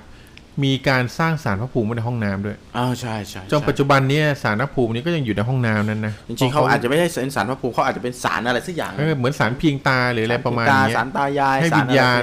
อะไรสักอย่งเพราะเขาว่ามีวิญญาณนักศึกษาคนหนึ่งมีวิญญาณนักศึกษาท่านหนึ่งที่แบบมีอาฆาตรุนแรงมากอืมนะครับยังสิงอยู่ในห้องน้ำอืมจนถึงปัจจุบันนี้ก็ยังอยู่เขาเลยต้องสร้างสารอันนี้ไว้เพื่ออ่าให้เป็นที่สิงสถิตของวิญญาณจะได้ไม่อาละวาดอ่าฮะอ่าฮะโอเคโอ้โหน่ากลัวมากะน่ากลัวครับเองจนี้ริง ๆ สารพระภูมิที่ผมเกิดวันเรื่องสารพระภูมิเนี่ยผมมีเรื่องเล่าเรื่อครังบผมหนึ่งนะครับอืมคือสารพระภูมิเนี่ย เวลาที่ตั้งอยู่ที่บ้านเนี่ย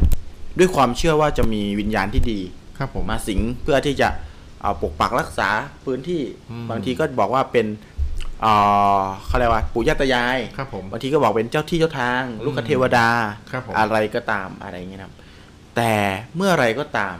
อืมที่สารพระภูมิไม่ใช่เป็นสารพระภูมิที่ใช้แล้วอืมจะกลายเป็นสิ่งที่น่ากลัวขึ้นมาทันที ถูกครับผมเหมือนเหมือน เหมือนกับอะไรอะเหมือนกับสมมุติว่าเรานับถือเทพเจ้าองค์หนึ่งอยู่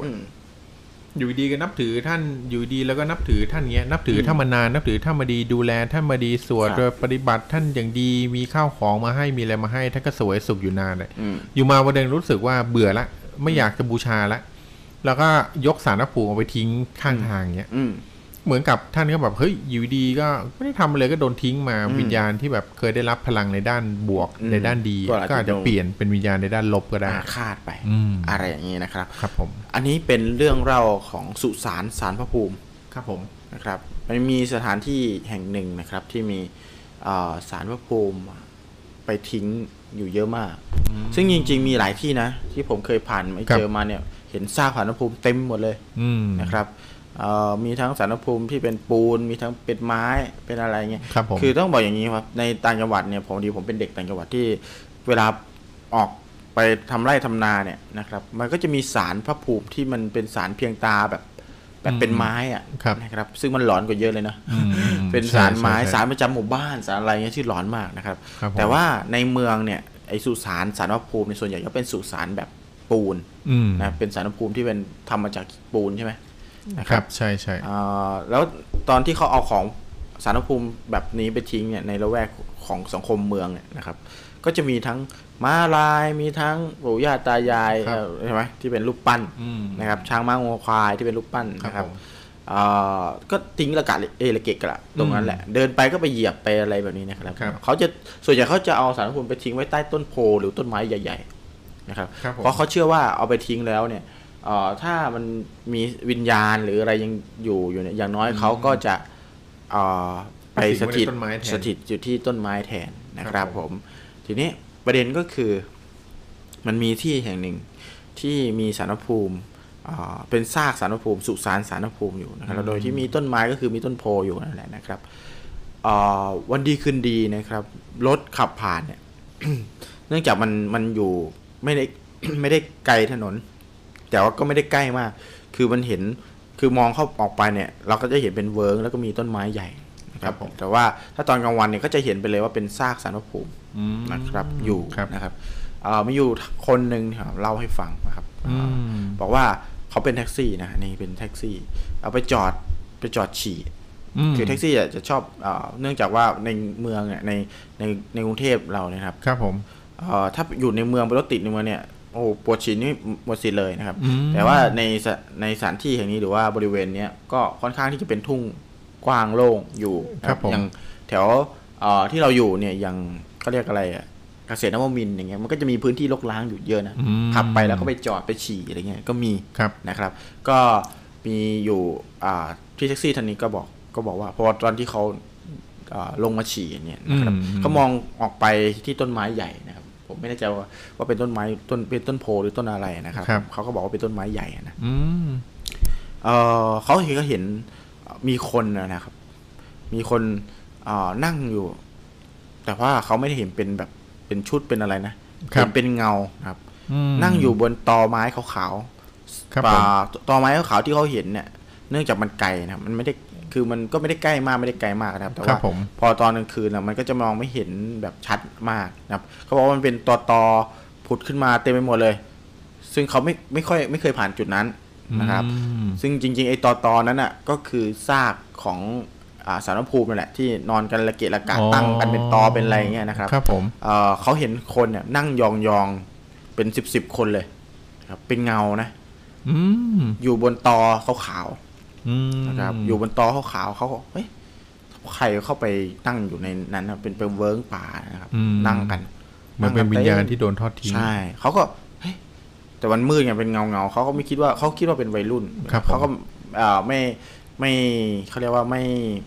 ไม่ได้คิดติดใจอะไรมากนะครับอืมเอ่อคือสักพักหนึ่งนะครับคพรับอเขาผมยืนฉี่คือยังยังฉี่ไม่เสร็จไงอ่าฮะยืนยืนไปก็มองเอ้ยสังเกตมองมองมองมองสักพักหนึ่งครับเอ่อ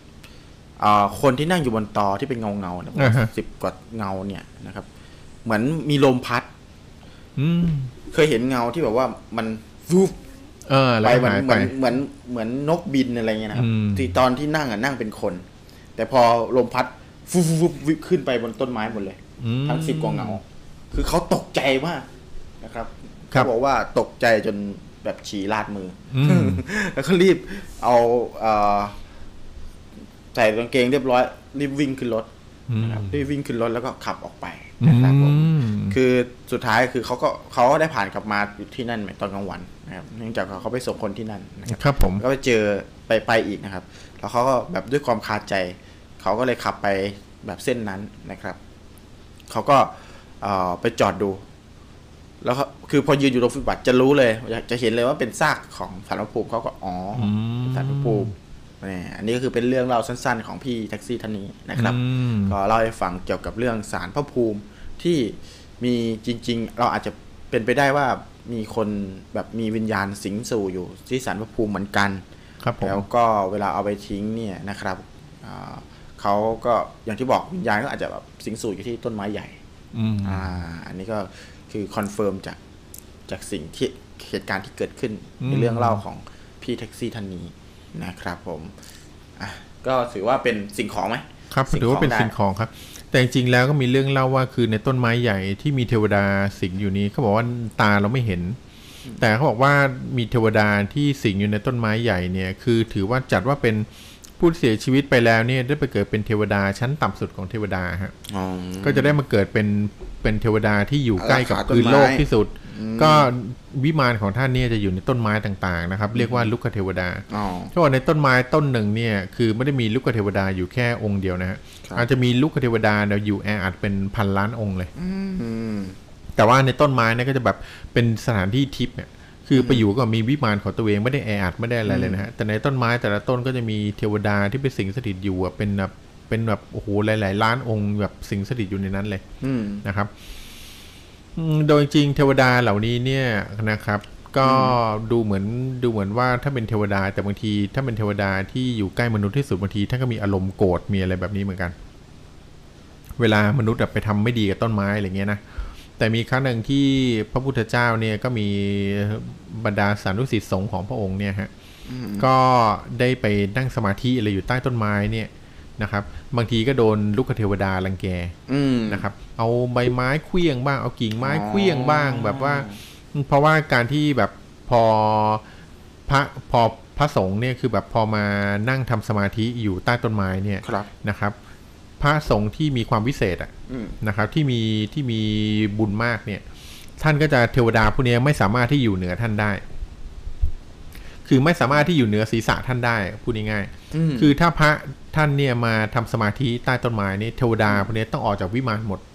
อืมออกจากวิมานหมดเกลี้ยงเลยคือ ไม่สามารถอยู่เหนือศีรษะได้ทำให้ไม่มีที่อยู่ และการที่ท่านแบบมาจำวัดในป่าบางทีท่านไม่ได้อยู่แค่วันเดียวเนี่ยท่านมาแบบจำมามาท่านมาทำสมาธิบางทีอยู่กันสามวันเจ็ดวันอะไรอย่างเงี้ยนะนะครับ แต่บรรดาลูกเทวดาด้วยความที่แบบอยากจะไล่ท่านไปเพื่อกลับไปอยู่ในวิมานของตัวเองบางทีก็ต้องแปลงกายเป็นผีเป็นอะไรพวกนี้เป็นสัตว์ป่าเป็นอะไรเพื่อมาหลอกให้ท่านกลัว อืมแล้วหลังจากที่พระพิสุเจอลูกเทวดารังแกอย่างเงี้ยก็ได้กลับไปฟ้องพระพุทธเจ้า แล้วบอกว่าเนี่ยพระองค์ท่านเจอแบบลูกเทวดารังแกนะครับอืมหลังจากนั้นเนี่ยพระพุทธเจ้าเอ่อพระศาสดาท่านก็ได้ออกกฎอันหนึ่งมา ผมจำกฎอะไรแน่นอนไม่ได้ แต่ว่าในกฎนั้นคือมีข้อแม้คือมีอันหนึ่งว่าห้ามลูกเทวดาเนี่ยทำอันตรายแก่มนุษย์อืมตั้งแต่นั้นเป็นต้นไปครับ คือถ้าลูกเทวดาองค์ใดก็ตามทำอันตรายแก่มนุษย์นะครับอืมโดยที่แบบทำอันตรายก็จะถือว่าลูกเทวดาองค์นั้นคือหมดบุญไปเลยอ๋อโอเคนะครับนี่ก็เลยเป็นเรื่องหนึ่งครับเป็นเรื่องหนึ่งที่บอกว่าคือลูกเทวดาและถ้ามีที่อยู่ของท่านคือแบบครับ ท่านก็ไม่ได้แบบอยู่ดีๆก็อยากจะรังแกใครอะไรแบบนี้หรอกครันะบผมเพราะว่าก็มีบทลงโทษของท่านอยู่อือืมมก็อันนี้ครัก็บเป็นเรื่องที่ต่อเนื่องจากอ่าสารพระภูมิครับผมแล้วก็ไปถึงการที่ทิ้งของไว้ใต้ต้นต้นไม้ใหญ่ใช่ครับแล้วก็ผมมีลูกเทวดาอยู่ในต้นไม้ใหญ่ครับผมครับทำไมถึงต้องเป็นต้นไม้ใหญ่พี่อืมต้นถั่วงอกได้ไหมก็ถั่วงอกไม่มีลูกเทวดาครับผมเพราะอายุไม่ยืน งอกวันนี้กินพรุ่งนี้จะเหลืออะไรล่ะครับผมลูกเทวดาที่เสวยบุญแป๊บเดียวไงอืมเสวยบุญแป๊บเดียวก็ไม่ต้องเสวยแล้วครับบุญแป๊บเดียวเนี่ยเออเออ ก็สรุปคือจุดต้นไม้ใหญ่เพราะว่าครับผมมันอยู่มาเป็นร้อยร้อยๆปีใช่ไหมอืมมันมีความแบบว่าเราเป็นเอาเอาง่ายๆเป็นอาจจะเป็นอีกมิติหนึ่งที่ผ่านเข้าไปทางต้นไม้อย่างนี้ดีกว่านะครับเพราะเราก็ไม่ได้พิสูจน์เรื่องพวกนี้กันอ่านั่นอันนี้น่าสนใจ อันนี้น่าสนใจอืมก็คือเป็นเรื่องราวเรื่องเล่า ของคนทั่วไปที่ไปเจอเรื่องของอ่าเรื่องลี้ลับวิญญาณผีที่สิงอยู่ในสิ่งของต่างๆนะใช่ครับเรื่องต้นไม้ก็ถือว่าเป็นสิ่งของเหมือนกันอ่าเป็นสิ่งของอนุโลมอนุโลมแล้วกันเป็วันสิ่นี้งของนะครับแล้วกันอีกอันหนึ่งนะครับที่มักจะพบเห็นกันเยอะมากนะครับ สิ่งหนึ่งที่จะพบเห็นกันเยอะมาก ก็คือ อันนี้จะใหญ่มาก คืออย่างเป็นครับสิ่งของที่ใหญ่มาก เป็นสิ่งของที่ใหญ่มาก บ้านผีสิงมีไหมมีไหมวันนี้มีเรื่องเล่าอ๋อบ้านวันผีนี้สิงไหมบ้านผีสิงผมว่ามันมันธรรมดาไปเออธรรมดาธรรมดาไปแต่จริง ๆ แล้วต้องพูดถึงสักหน่อยหนึ่งเพราะว่ามันก็ถือว่าพูดกันเยอะมากสำหรับบ้านผีสิงคือผีที่สิงอยู่ที่ไหนในบ้านเนี่ยครับ บ้านเนี่ยก็จะเป็นสิ่งที่เป็นอันดับต้นอืมๆที่เรานึกถึงนะครับ เพราะว่านึกถึงจนคนเอามาทำเป็นเขาเรียกว่าครับ อันนี้ก่อนจะเข้าเรื่องเรื่องผีที่เป็นทางการ คุณจะกีรู้ไหมว่าใครคือต้นกำเนิดของบ้านผีสิงเต็มรูปแบบเป็นคนแรกของโลก ใครครับ ให้ทายรู้ไหมคุณจอห์นวอนโยเมื่อไม่ใช่ครับผมอ่าอเมริโกปฏิปไตาอ่าเดี๋ยวเอากูเฉลยเลยแล้วกัน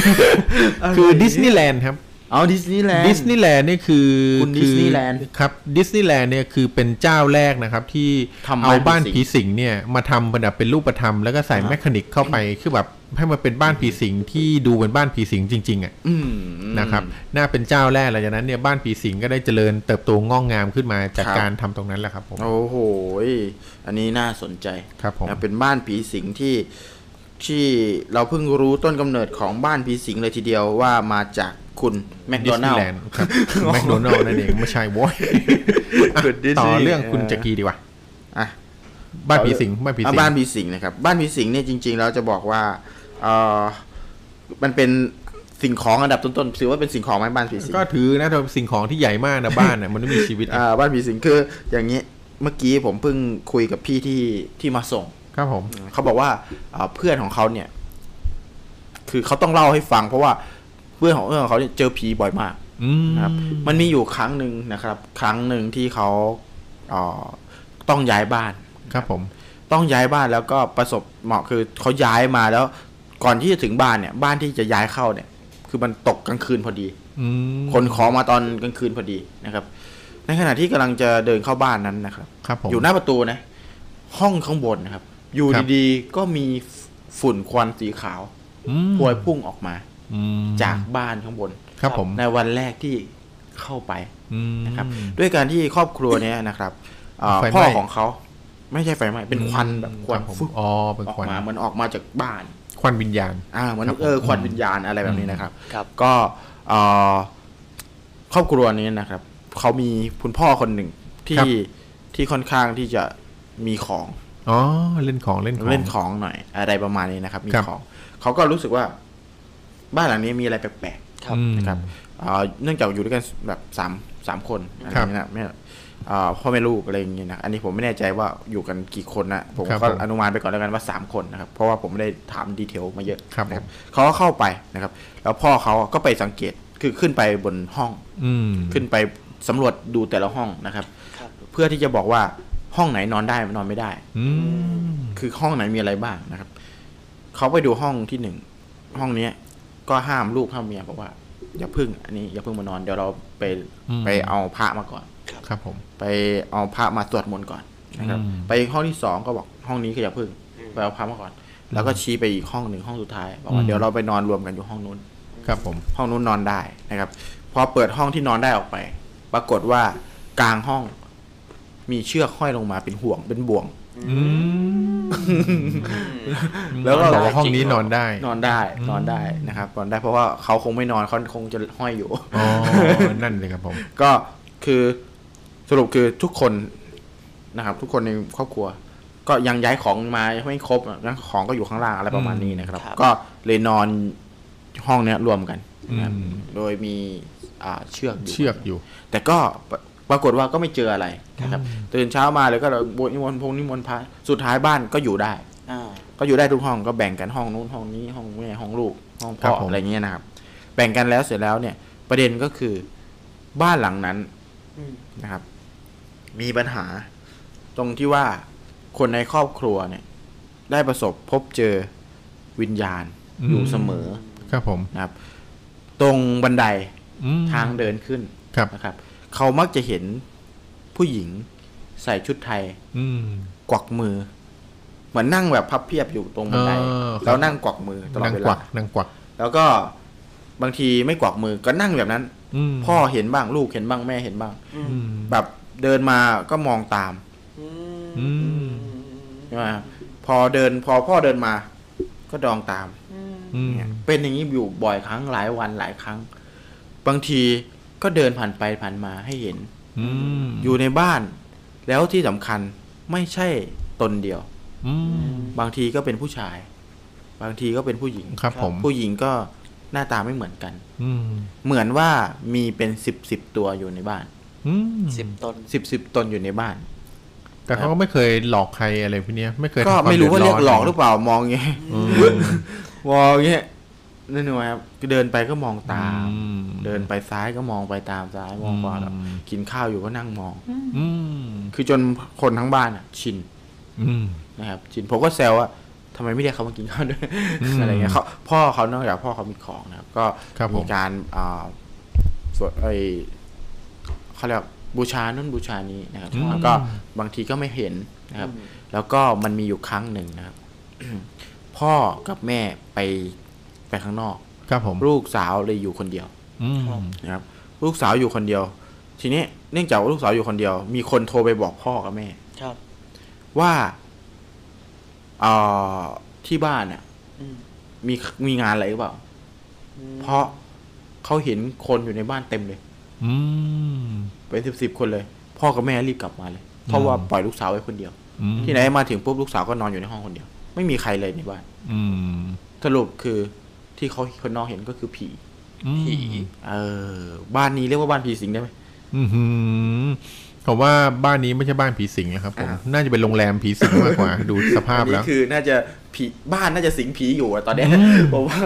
ดูมันเยอะเหลือเกินอืมนะครับแต่เรื่องนี้ถ้าเกิก็ดสมมติว่าถ้าเขาอยู่เยอะอย่างเงี้ยแล้วเขาไม่ได้ทำร้ายใครอย่างเงี้ยนะคือไม่ได้แบบโผล่หน้าเละๆมาหลอกใครเวลานอนแล้วมาดึงขาดึงหัวดึอังนนี้คือผมเขาเล่าอะไรเฉงี้ยพาะมีเหตุการณ์อยู่สามสี่เหตุการณ์ที่เขาเล่าที่ผมมาเล่าให้ฟังเนี่ยครับอยู่แค่ ผมไม่แน่ใจว่ามีอะไรเหตุการณ์อยู่เออมีเหตุการณ์หนึงก็คือ มีการเดินทะลุอืมเดินทะลุกันด้วย หมายความว่าเอ่อเห็นเขายืนอยู่ตรงเนี้ยแบบสมมุติแล้วกันผมไม่รู้ว่ามันเกิดเหตุการณ์ประมาณไหนเขาบอกว่าเอ่อผีอะมีตนหนึ่งที่นั่งอยู่ตรงตรงบันไดครับนะครับแล้วก็มองไปตามคนนู้นใช่ไหมอืมเราก็ปัญหาคือเอ่อเขาบอกว่ามีการแบบวิ่งแล้วก็ทะลุผ่านตัวไป อืมนี่คือเหตุการณ์ที่ทะลุผ่านตัวไปแล้วเขาแบบตกใจ อืมเหมือนสภาพเหมือนมิติซ้อนเลยนะ เหมือนกับว่าเป็นมิติซ้อนอยู่กับอีกมิติหนึ่งที่กำลังดำเนินชีวิตอยู่ใช่แต่บังเอิญแบบว่าเราขไปมองเห็นเขาเราเห็นเขาเขาเห็นเราเออต่างคนก็ต่างทำอะไรกันไม่ได้ก็มองไปมองมัมานจ้องกันอยู่อย่างนั้น จ้องกันอยู่อย่างนั้นอืมอะไรประมาณนี้ ซึ่งก็ เออ เป็นสิ่งที่ดูแล้วแบบ แปลกดีแปลกดีเออเออเออดูก็อยู่ร่วมกันได้ ครับผมเออนะครับ เรื่องนี้ก็เป็นเรื่องที่พูดถึงเรื่องบ้านผีสิง ครับผมนะครับอยู่ร่วมกันได้โดยไม่เบียดเบียนกันนะครับ ประเสริฐสุดครับแต่ก็ไม่ได้เรียกว่าบ้านผีสิงนะเขาไม่รู้ว่าเขาอยู่หรือเปล่าตอนนี้ครับผมอืมนะครับผมก็ไม่อยากจะเรียกแบบนั้นเดี๋ยวกลายเป็นว่าอ่าที่อยู่อาศัยของเขานะครับครับผมเขาก็จะหลังคือเขาก็น่าจะมีจุดที่เขาสามารถอยู่ได้โดยที่ไม่กลัวมาก อืมปรับตัวอะไรประมาณนี้ครับผมผม แต่เรื่องนี้ก็เป็นเรื่องที่ พอผมฟังแล้วก็ดูโอ้โหเป็นผมผมคง ประสาทตายพอดีอืมเป็นโรคประสาทไปพอดีอืมคือน่าจะมีอะไรมากกว่านี้แหละ แต่ครับว่าผมเขาก็ได้ประมาณนี้เนาะใช่ที่ครับที่เขาเล่าให้ฟังใช่ไหมอ่าอืมครับแต่ถือว่าทั้งครอบครัวนี่เจอกันจนชินจิตแข็งพอดีนี่ เจอกันจนชินจนแบบว่าไม่กลัวแล้วนี่ไม่ธรรมดาเป็นสชิกนะเนี่ยในบ้านเลยอืมบางทีก็มาเจอตัวนู้นตนนี้อะไรเงี้ยจะเจอตนนี้เคยเจออยู่ตรงบันไดตนนี้เคยเจออยู่แวบๆอยู่ตรงประตูอย่างนั้นเนี่ยแย่เลยนะครับงั้นเวลาที่แบบอาบน้องอาบน้ำต้องระวังเลยนะ ใช่ครับใช่เออเวลาอาบน้ำอยู่เนี่ยไม่รู้แบบตัวไหนมันจะโผล่มาแอบดูหรือเปล่าอย่างเงี้ยอย่างเช่นนี่ไม่ได้ลามกนะ สมมติแบบสมมติแบบสามีพัญญาฟิชเจอริงกันในบ้านเนี่ย ต้องระวังเลยนะใช่ คือแบบว่าเฮ้ยไม่รู้แบบไม่ชัวร์ที่มานั่งหันไปเออไม่ชัวร์เลยว่ามันจะมีใครไม่มาได้นั่งดูป่ะ นั่งกวักมือก็ไม่ได้ไม่มีเวลาไปไปหา เออแบบโมเดลฟิชเจอริงก็จะไปเออหาได้เดี๋ยวคิดดูนะ สมมติแบบฟิชเจอริงกันอยู่หันมาอีกทีมีแบบพวกวิญญาณมานั่งดูอย่างเงี้ยถือข้าวโพดคั่วกับโค้กเดินโอ้โหฮาเลยนะนี่เออไม่ธรรมดาเนี่ยพวกนี้ขารีกว่าถือเอ่อ ข้าวคั่วเออข้าวโพดคั่วข้าวข้าวคั่วกับน้เอ่อำเรียกว่าน้ำหมากเออน้ำหมากน้ำหอะไรมากน้ำเหล้าอะไรพวกนี้เออเอ้ยเอ้ยอันนี้คือน่ากลัวไปอะไรจะขนาดนี้อ่าพี่เงาหัวนัดนะครับ บอกว่าผมเห็นมีคนเดินผ่านหลังพี่ทอยโอ้ค่อยยังชั่วนะครับ เพราะว่าที่เห็นเป็นคนเนาะอ่าตกใจเห็นเป็นคนหมดโอ้ขอบคุณมากคิดว่าครับเป็นที่ยังเป็นผีคนโอ้ ทำให้ตกใจหมดเลยนะครับอืมอ่าไม่เป็นไรโชคดีที่ยังเห็นเป็นคนนะครับ เดินผ่านหลังพี่ทอยครับผมนะครับ ผมก็ถือว่าสบายใจนะครับถ้าเห็นเป็นผีนี่ไม่ต้องบอกนะครับอ่าผมไม่ต้องบอกแล้วเห็นเป็นคนได้นะครับเห็นเป็นคนบอกได้นะครับผมอ๋ออืมเออนะครับผม ตกใจหมดตกใจหมดเลยนะครับผมอืมอะอืมสำหรับเรื่องเล่าของพี่ทอย วันนี้เลิกดีมากเลยนะครับเลิกดีครับ23นาฬิกา43นาทีผมขอ ปิดวันนี้ด้วยเรื่องของรถไฟผีสิงที่รถไฟมีชื่อเสียงมากผีสิงของประเทศไทยนะครับ เรื่องนี้เนี่ยมีชื่อเสียงของจริงพี่ๆไทนะยของพี่ไทยด้วยครับอืมเรื่องพี่นี้เงาหัวนัดรอฟังเรื่องนี้มีชื่อเสียงจริงๆนะเขาไม่ได้ครับล้อเล่นครับนะครับ ในประเทศไทยนี่ในอดีตนะครับ เราเคยมีตู้หัวรถจักรไอ้น้ำอาถรรพ์นะครับครับอืมนะครับ ซึ่งตู้หัวรถจักรไอ้น้ำอาถรรพ์อันเนี้ยได้พรากชีวิตคนไปแล้วเนี่ย ไม่ต่ำกว่า10ศพอืมนะครับ จนสุดท้ายเนี่ยไม่สามารถเอามาวิ่งได้เพราะอาถรรพ์อืมก็เลยยกตู้เนี่ยนะครับ เอาไปตั้งไว้ในอู่รถไฟอืมนะครับ แล้วก็มีเอาทูบเทียนเอาอะไรพวกนี้ครับไปคล้องไปอะไรเหมือนกับกลายเป็นที่สักการะไปเลยนะครับอืมตู้รถไฟเนี่ยนะครับ เป็นผีตู้เหมือนกันนะคุณนัทอืมตู้รถไฟเนี้มีชื่อว่าไอแหบ ไอแหบอืมตู้รถไฟครับ สาเหตุที่ชื่อว่าไอแหบเนี่ย เพราะว่า วูดของตู้รถไฟตู้เนี้ครับเวลาที่มันเอาไอ้น้ำดันเข้าไปเนี่ยเสียงมันจะแหบ แล้วก็เสียงมันจะดังแหบกว่าตู้หัวตู้รถจักรอื่นๆนะครับ ซึ่งการการกรีดร้องของวูดของไอแหบเนี่ยเป็นลักษณะเฉพาะที่พอใครฟังเนี่ยก็ต้องรู้เลยว่าเนี่ยเป็นเสียงจากไอแหบอืมเพราะมันไม่มีเสียงของของหัวรถจักรอื่นที่เหมือนกับเสียงไอแหบเลยอืมนะครับ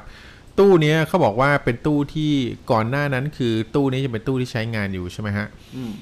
อืมก็จะมีช่างเนี่ยไปคอยเมนเทนเนนซ์คือช่างรถไฟก็จะคอยไปบำรุงไปซ่อมไปแล้วพวกเนี้ยนะครับ หลาย ๆ ครั้งที่ช่างเนี่ยพอเวลาเขาจะซ่อมรถไฟเนี่ยเขาก็ต้องเอาแบบเอารถไฟมาวางอยู่บนรางถูกไหมอืมเวลาเขาจะซ่อมเขาอะไรเขาก็ต้องแบบดับเครื่องแต่รถไฟมันก็ไม่ได้วิ่งเขาก็เอาหมอนรองค้ำเอาไว้ฮะอืม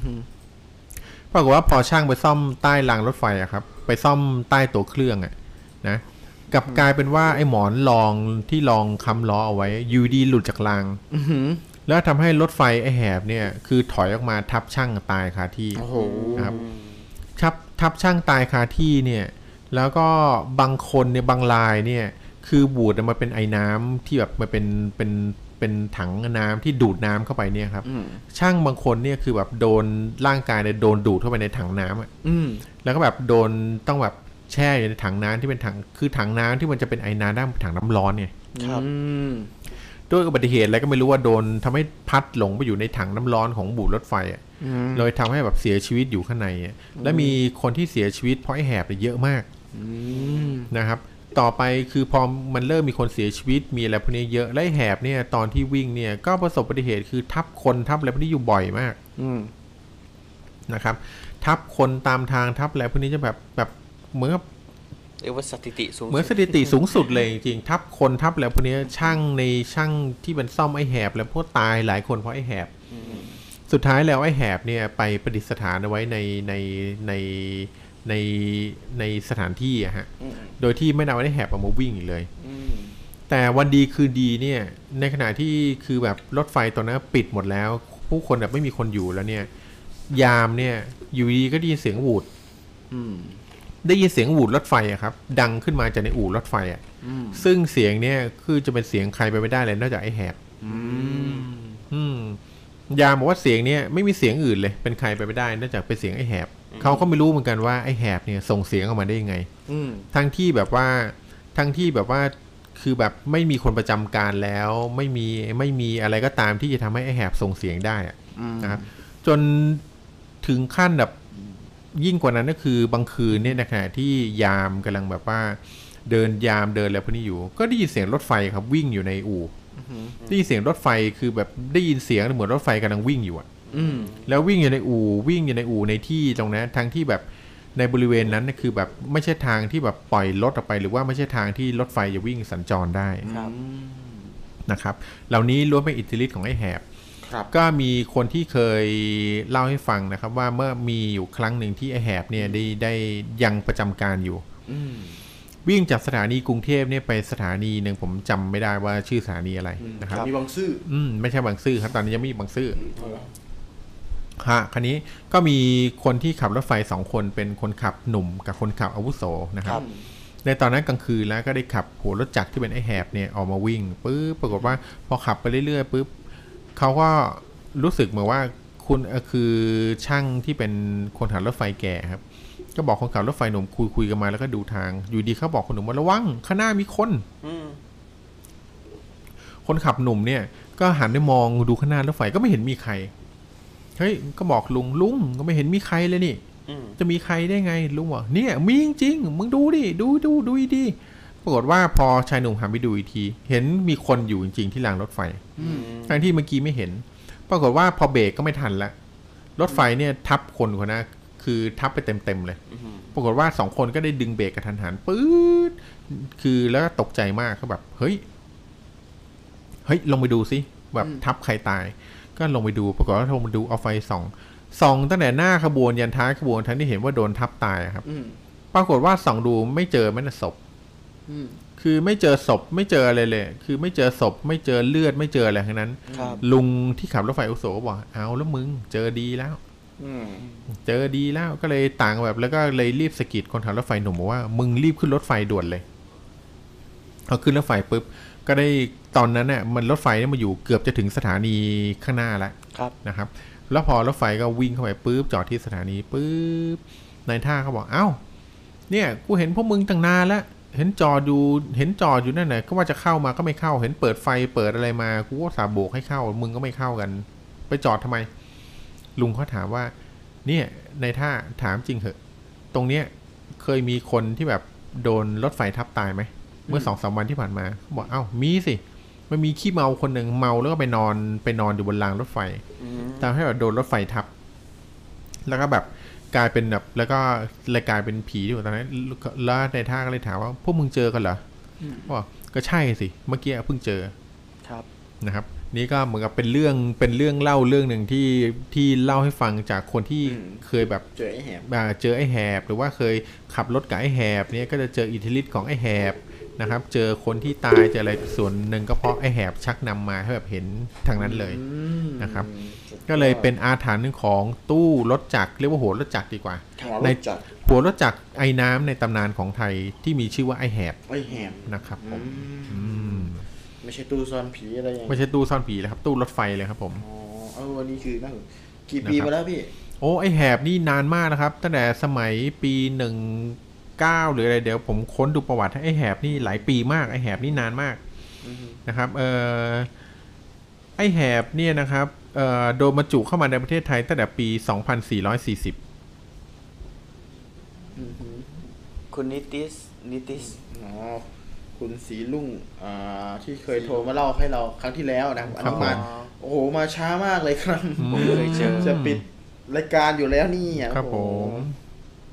ล้นเจมาอรุ่นใหม่ก็เจอครับอ่าอ่าก็เดี๋ยวนี้ก็ยังก็นะก็น่าจะมีอยู่นะ เพราะว่าความเก่าก็ยังขลังอยู่เหมือนเดิมนะครับรถจักครัรบบ้านเราตอนนี้นะครับตำนานของไอ้แหบเนี่ยคือเป็นตำนานที่แบบคนเมื่อก่อนนี่รู้ดีเลยนะครับ จริง ๆ แล้วมันมีจริง ๆ แล้วมันมีเรื่องรถไฟอีกเรื่องหนึ่งนะเว้ยน่ากลัวมากอะยังไงครับถ้าเป็น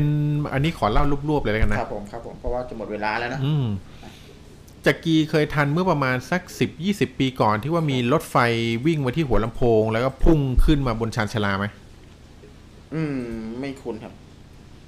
รถไฟอาจจะไม่เข้ากรุงเทพนะรถไฟขบวนนั้นนะครับ อยู่ดีๆก็วิ่งขึ้นมาวิ่งจากท่านะซึ่งอยู่ซึ่งอยู่ไกลมากนะครับอือหือวิ่งมาบนรางนะครับ แล้วก็วิ่งมาปุ๊บเข้ามาจอดที่หัวลำโพง แล้วก็เบรกไม่อยู่อือหือสะแล้วก็ พุ่งชนชานชาลาขึ้นมาเนะครับ มีผู้เสียชีวิตประมาณสี่ศพแล้วก็บาดเจ็บอีกหลายสิบคนอืมนะครับ ปรากฏว่าพอตำรวจเข้าไปตรวจสอบรถไฟ ปรากฏว่ารถไฟทั้งขบวนอะวิ่งมาโดยที่ไม่มีคนขับฮะเป็นอัตโนมัติ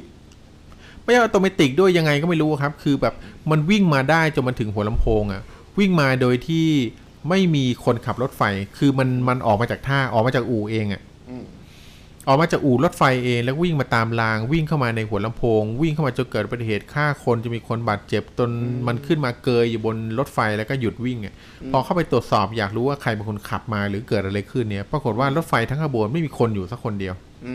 มนะครับเขาก็เลยสันนิษฐานว่ารถไฟขบวนนี้เนี่ยคือพอจอดอยู่ในรางอาจจะเกิดอุบัติเหตุที่ทำให้รถไฟเนี่ยมันเกิดวิ่งด้วยตัวเองขึ้นมาได้ตามรางนะฮะอ๋อแล้วตามรางเนี่ย เวลารถไฟมันวิ่งปกติมันจะมีการสับรางถูกไหมครับเวลามาวิ่งถึงตรงนี้แล้วเนี่ยถ้ามันมีทางแยก ถ้าไม่สับรางให้มันเป็นทางตรงเนี่ยรถไฟมันก็จะวิ่งไปทางโค้งอย่างเงี้ย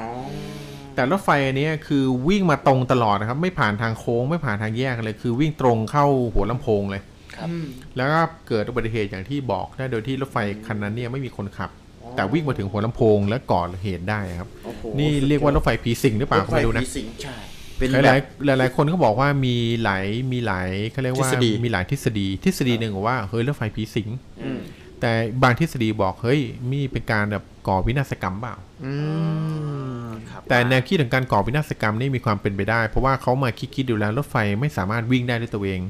การที่มันจะวิ่งกันบนรางได้นี่คือ เราต้องสังต้องรู้ว่ารางรถไฟทุกรางถึงแม้ว่าเราจะเห็นเนี่ยแต่คือจริงๆ แล้วเรามองด้วยตานี่คือรางรถไฟมันเรียบเสมอกันนะรถไฟมันถึงกับวิ่งส่งรางไปส่งแรงไปได้ไงอ๋อ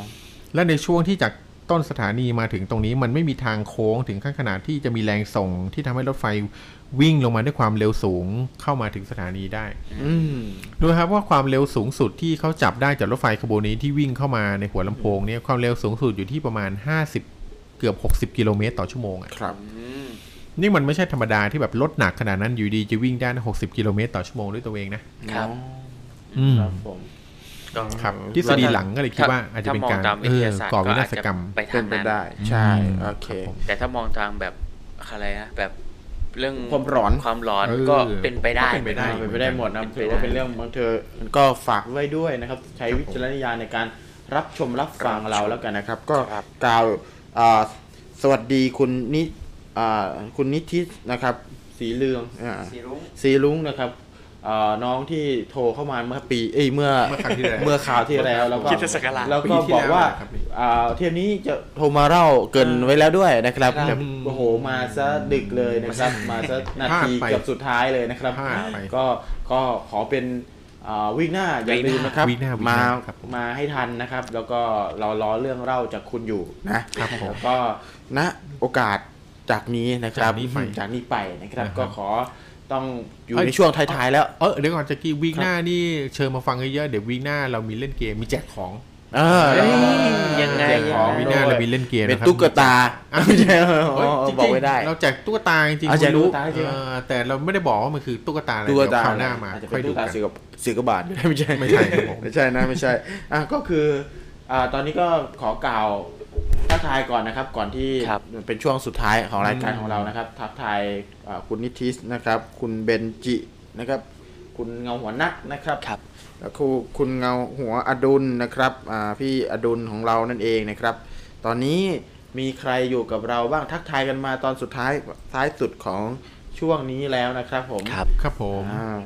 ทักทายกันเข้ามาได้นะครับ ตอนนี้มีทั้งคุณอ่าพี่สามารถนะครับพี่เงาหัวสามารถพี่เงาหัวออนยังอยู่กับเราไหมนะครับพี่เงาหัวก้อยๆนะครับ วันนี้เงาหัวมินไม่มานะครับอ่าใช่ใช่พอดีผมไม่ได้ แต่ผมคิดว่าตอนนี้อาจจะไปอยู่กันในที่ไหนสักที่หนึ่งกลางสายฝนนะครับพร้อมครับกำลังเปียกเชียวอ่าไม่เปียกธรรมดานะครับ เปียกแล้วคันๆก็ด้วยตรงเปีนั้ยกนเปียกด้วยแสบด้วยเออครับผมก็ว่ากันไปเนาะก็ครับผม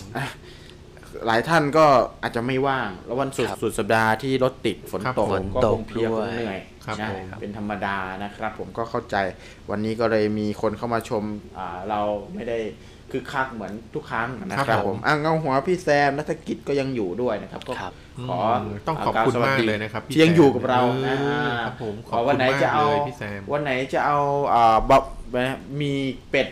ก๋วยเตี๋ยวเป็ดมาเป็นสปอนเซอร์ก็บอกได้นะครับผมอ่เราจะกินโชว์ให้ดูเลยครับกินโชว์ให้ดูเลยออกินตรงนี้เลยนะครับผมแล้วก็บอกไว้เลยใครอยู่ในกรุงเทพเดี๋ยวใครได้รางวัลก็ส่งให้ฟรีเลย เออเออสั่งจากที่นั่นแล้วก็ไปส่งให้ด้วยนะอ่าสุดนะครับยอดผมมากอะพี่เงาหัวสมมาตรก็ยังอยู่กับเรา ขอบคุณนะพี่เงาหัวสมมาตรด้วยนะครับผมเอออ่าสติกเกอร์หันหลังให้ด้วยโอ้ยไม่งอว่านอะไรอะงอนงอนอะไรเนี่ยงอนอะไรครับอืมขนลุกเลยขนลุกอะไรครับอ่าอืมพี่เงาหัวนัดครับ ก็คนลุกนี่คือปวดฉี่แน่เลยครับเนี่ยอ่าเออไม่ได้กลัวนะ ถ้าขนด้วยไม่ลุกอาจจะต้องคานเอาครับอ่าคานขนเอาขานขนเอาคานขนเอางงก็สิงอะท่านไม่เป็ไรท่านผู้ฟังของเราในยส่วนใหญ่จะเป็นคนที่ค่อนข้างมีของคุ้มกันผีเยอะนะทำไมไม่รับค่อยมีเรื่องเล่าเลยอ๋อครับผมไม่ค่อยก็เจอคือไม่ค่อยเจอ ไม่ค่อยเจอ อาศัยนะมาฟังเอาะตอนนี้ครับเราแทบจะหมดสต็อกแล้วครับผม ก็เดี๋ยววิกหน้านะวิกหน้าพี่ทอยมีของขวัญแล้วนะเอ้ยของรางวัลแล้วนะ นะครับ ใครที่ยังอยู่กับเรารับรองว่าของรางวัลถูกอกถูกใจอย่างแน่นอนนะครับ นี่ แล้วก็แจกได้กับทุกคนด้วยใช่อย่างเมื่อกี้จำเมื่อกี้ที่คุณแม็กบอกเฮ้ยเนี่ยผู้ฟังที่อยู่กับฟังกับเราเนี่ยมีภูมิคุ้มกันผีดีมากเลยนะไม่มีใครคือการที่แบบจะได้เจอผีก็ไม่ได้เจอได้ง่ายๆนะครับครับคุณเงาหัวแม็กทำไมครับ เขามีบอกว่าการที่คนคนหนึ่งจะเจอผีได้เนี่ยคือดวงสมพงษ์ในการเกิดเนี่ยครับ อืม คือต้องเป็นคนที่เกิดในเลิกษ์ยามระหว่างนี้ถึงนี้ ในช่วงวันนี้ถึงวันนี้ในช่วงวันที่เกิดเนี่ยต้องตกในตัวเลขของตัวนี้ตัวนี้ตัวนี้ตัวนี้อย่างเงี้ยอืมเขาต้องผูกดวงกันขนาดนี้เลยนะครับเขาถึงแบบจะมีโอกาสที่แบบได้เห็นผีอืมเขาก็เลยถึงบอกว่ามันไม่ได้มีใครที่แบบว่าได้รับสิทธิ์เห็นผีบ่อยอืมๆนะครับ คนที่ได้รับสิทธิ์ในการมองเห็นผี มองเห็นวิญญาณสื่อสารกับวิญญาณได้เนี่ยแสดงว่าเขาเกิดในเลิกษ์ยามที่พิเศษจริง ๆ ครับเขาถึงจะสามารถเห็นได้ ครับอืมเป็นเรื่องดีหรือไม่ดีนี่อะถือว่าเป็นเรื่องวาสนาในขาเคราะห์แล้วกันครับผมสถานการณ์ขออะก็เดี๋ยวเราจะต้องเอ่อกล่าวคำรากันแล้วนะครับครับสำหผมค่ำคืนนี้กับตอนเอ่อผีผีสิงสิงขขอองงนะครับครับผมส่วน EP ต่อไปนั้นจะเป็นอะไรนั้นก็รอลุ้นกัน รับรองว่าเป็นหัวข้อที่น่าสนใจอย่างแน่นอน ครับผมและรับรองว่ามีคราวหวัลน้ามีของแจกแน่นนมีของแจกแน่นอนเแล้ว อาจจะมีแจกเพียงพอสำหรับทุกคนด้วยครับผมเออนี่เรียกว่าเล่นอะไรกิจกรรมหรือเปล่าเนี่ยดี๋วเดี๋ยวก่อนเพียงพอสำหรับทุกคนที่ตอบกิจกรรมของเราได้ครับผมเอ้ยครับผมโอ้เอโหอที่หน้ามาร่วมสนุกกันใช่โอเคสำหรับวันนี้ก็ขอกล่าวลา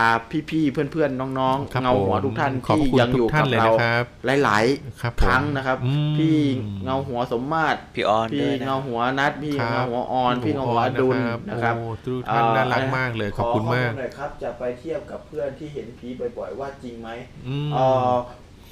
เราเดี๋ยวเราผมค้นให้เดี๋ยวผมค้นให้ข้อมูลของอะไรอ่าข้อมูลของว่าเกิดในฤกษ์ยามไหนในตัวเลขอะไรอย่างเงี้ยครับพี่เมื่อวานนี้พอดีเพิ่ง research เจอเอาเดี๋ยวเดี๋ยวค้นให้เดี๋ยวค้นให้นะครับเดี๋ยวค้นให้ครับเดี๋ยวพี่ค้นให้เงาหัวนะครับนะครับ แล้วก็ เอ่อเงาหัวพี่เงาหัวอดุลเนี่ยโอ้โห บอกว่าลืมไปเลยว่ามีนัดเราเราวันนี้นะครับอืมมาปุ๊บแล้วก็เลิกพอมาตามนัดเสร็จปุ๊บก็กลับกลับเลยปะเนี่ยครับนอนเลยปะเนี่ยพี่อดุลนะครับครับผมถ้ายังอยู่กับเราอยู่ก็ทักทายกันมาอีกรอบหนึ่งนะครับก่อนจะลากันไปนะครับครัแล้บวก็ผมเดี๋ยวเราจะมาเจอกันใหม่ทุกวันศุกร์นะครับอืมเวลาสามทุ่มครึ่งจนถึงเที่ยงเที่ยงคืนโดยประมาณนะครับผมส่วนวันนี้ก็เดี๋ยว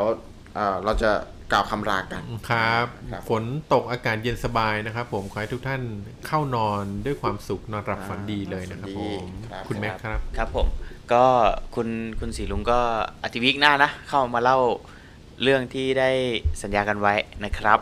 ก็ค่ำคืนนี้ขอให้ทุกท่านนอนหลับฝันดีครับ ฝนตกรักษาสุขภาพกันด้วย ดูแลสุขภาพกันด้วยด้วยความเป็นห่วงเป็นใยจากพวกเราทีมงานของเงาหัวนะครับไม่ว่าจะเป็นเงาหัวพี่จักรีเงาหัวพี่ทอยแล้วก็เงาหัวผม แม็กนะครับค่ำคืนนี้ขอให้ทุกท่านนอนหลับฝันดีนะครับ ผีกระตูด ราตรีสวัสดิ์พบกันใหม่วีคหน้า ครับสวัสดีครับลาติสวรรค์นะครับ สวัสดีครับผม สวัสดีครับห้องเพิ่งมาอ่าคุณไปแล้วจบ ได้นะครับ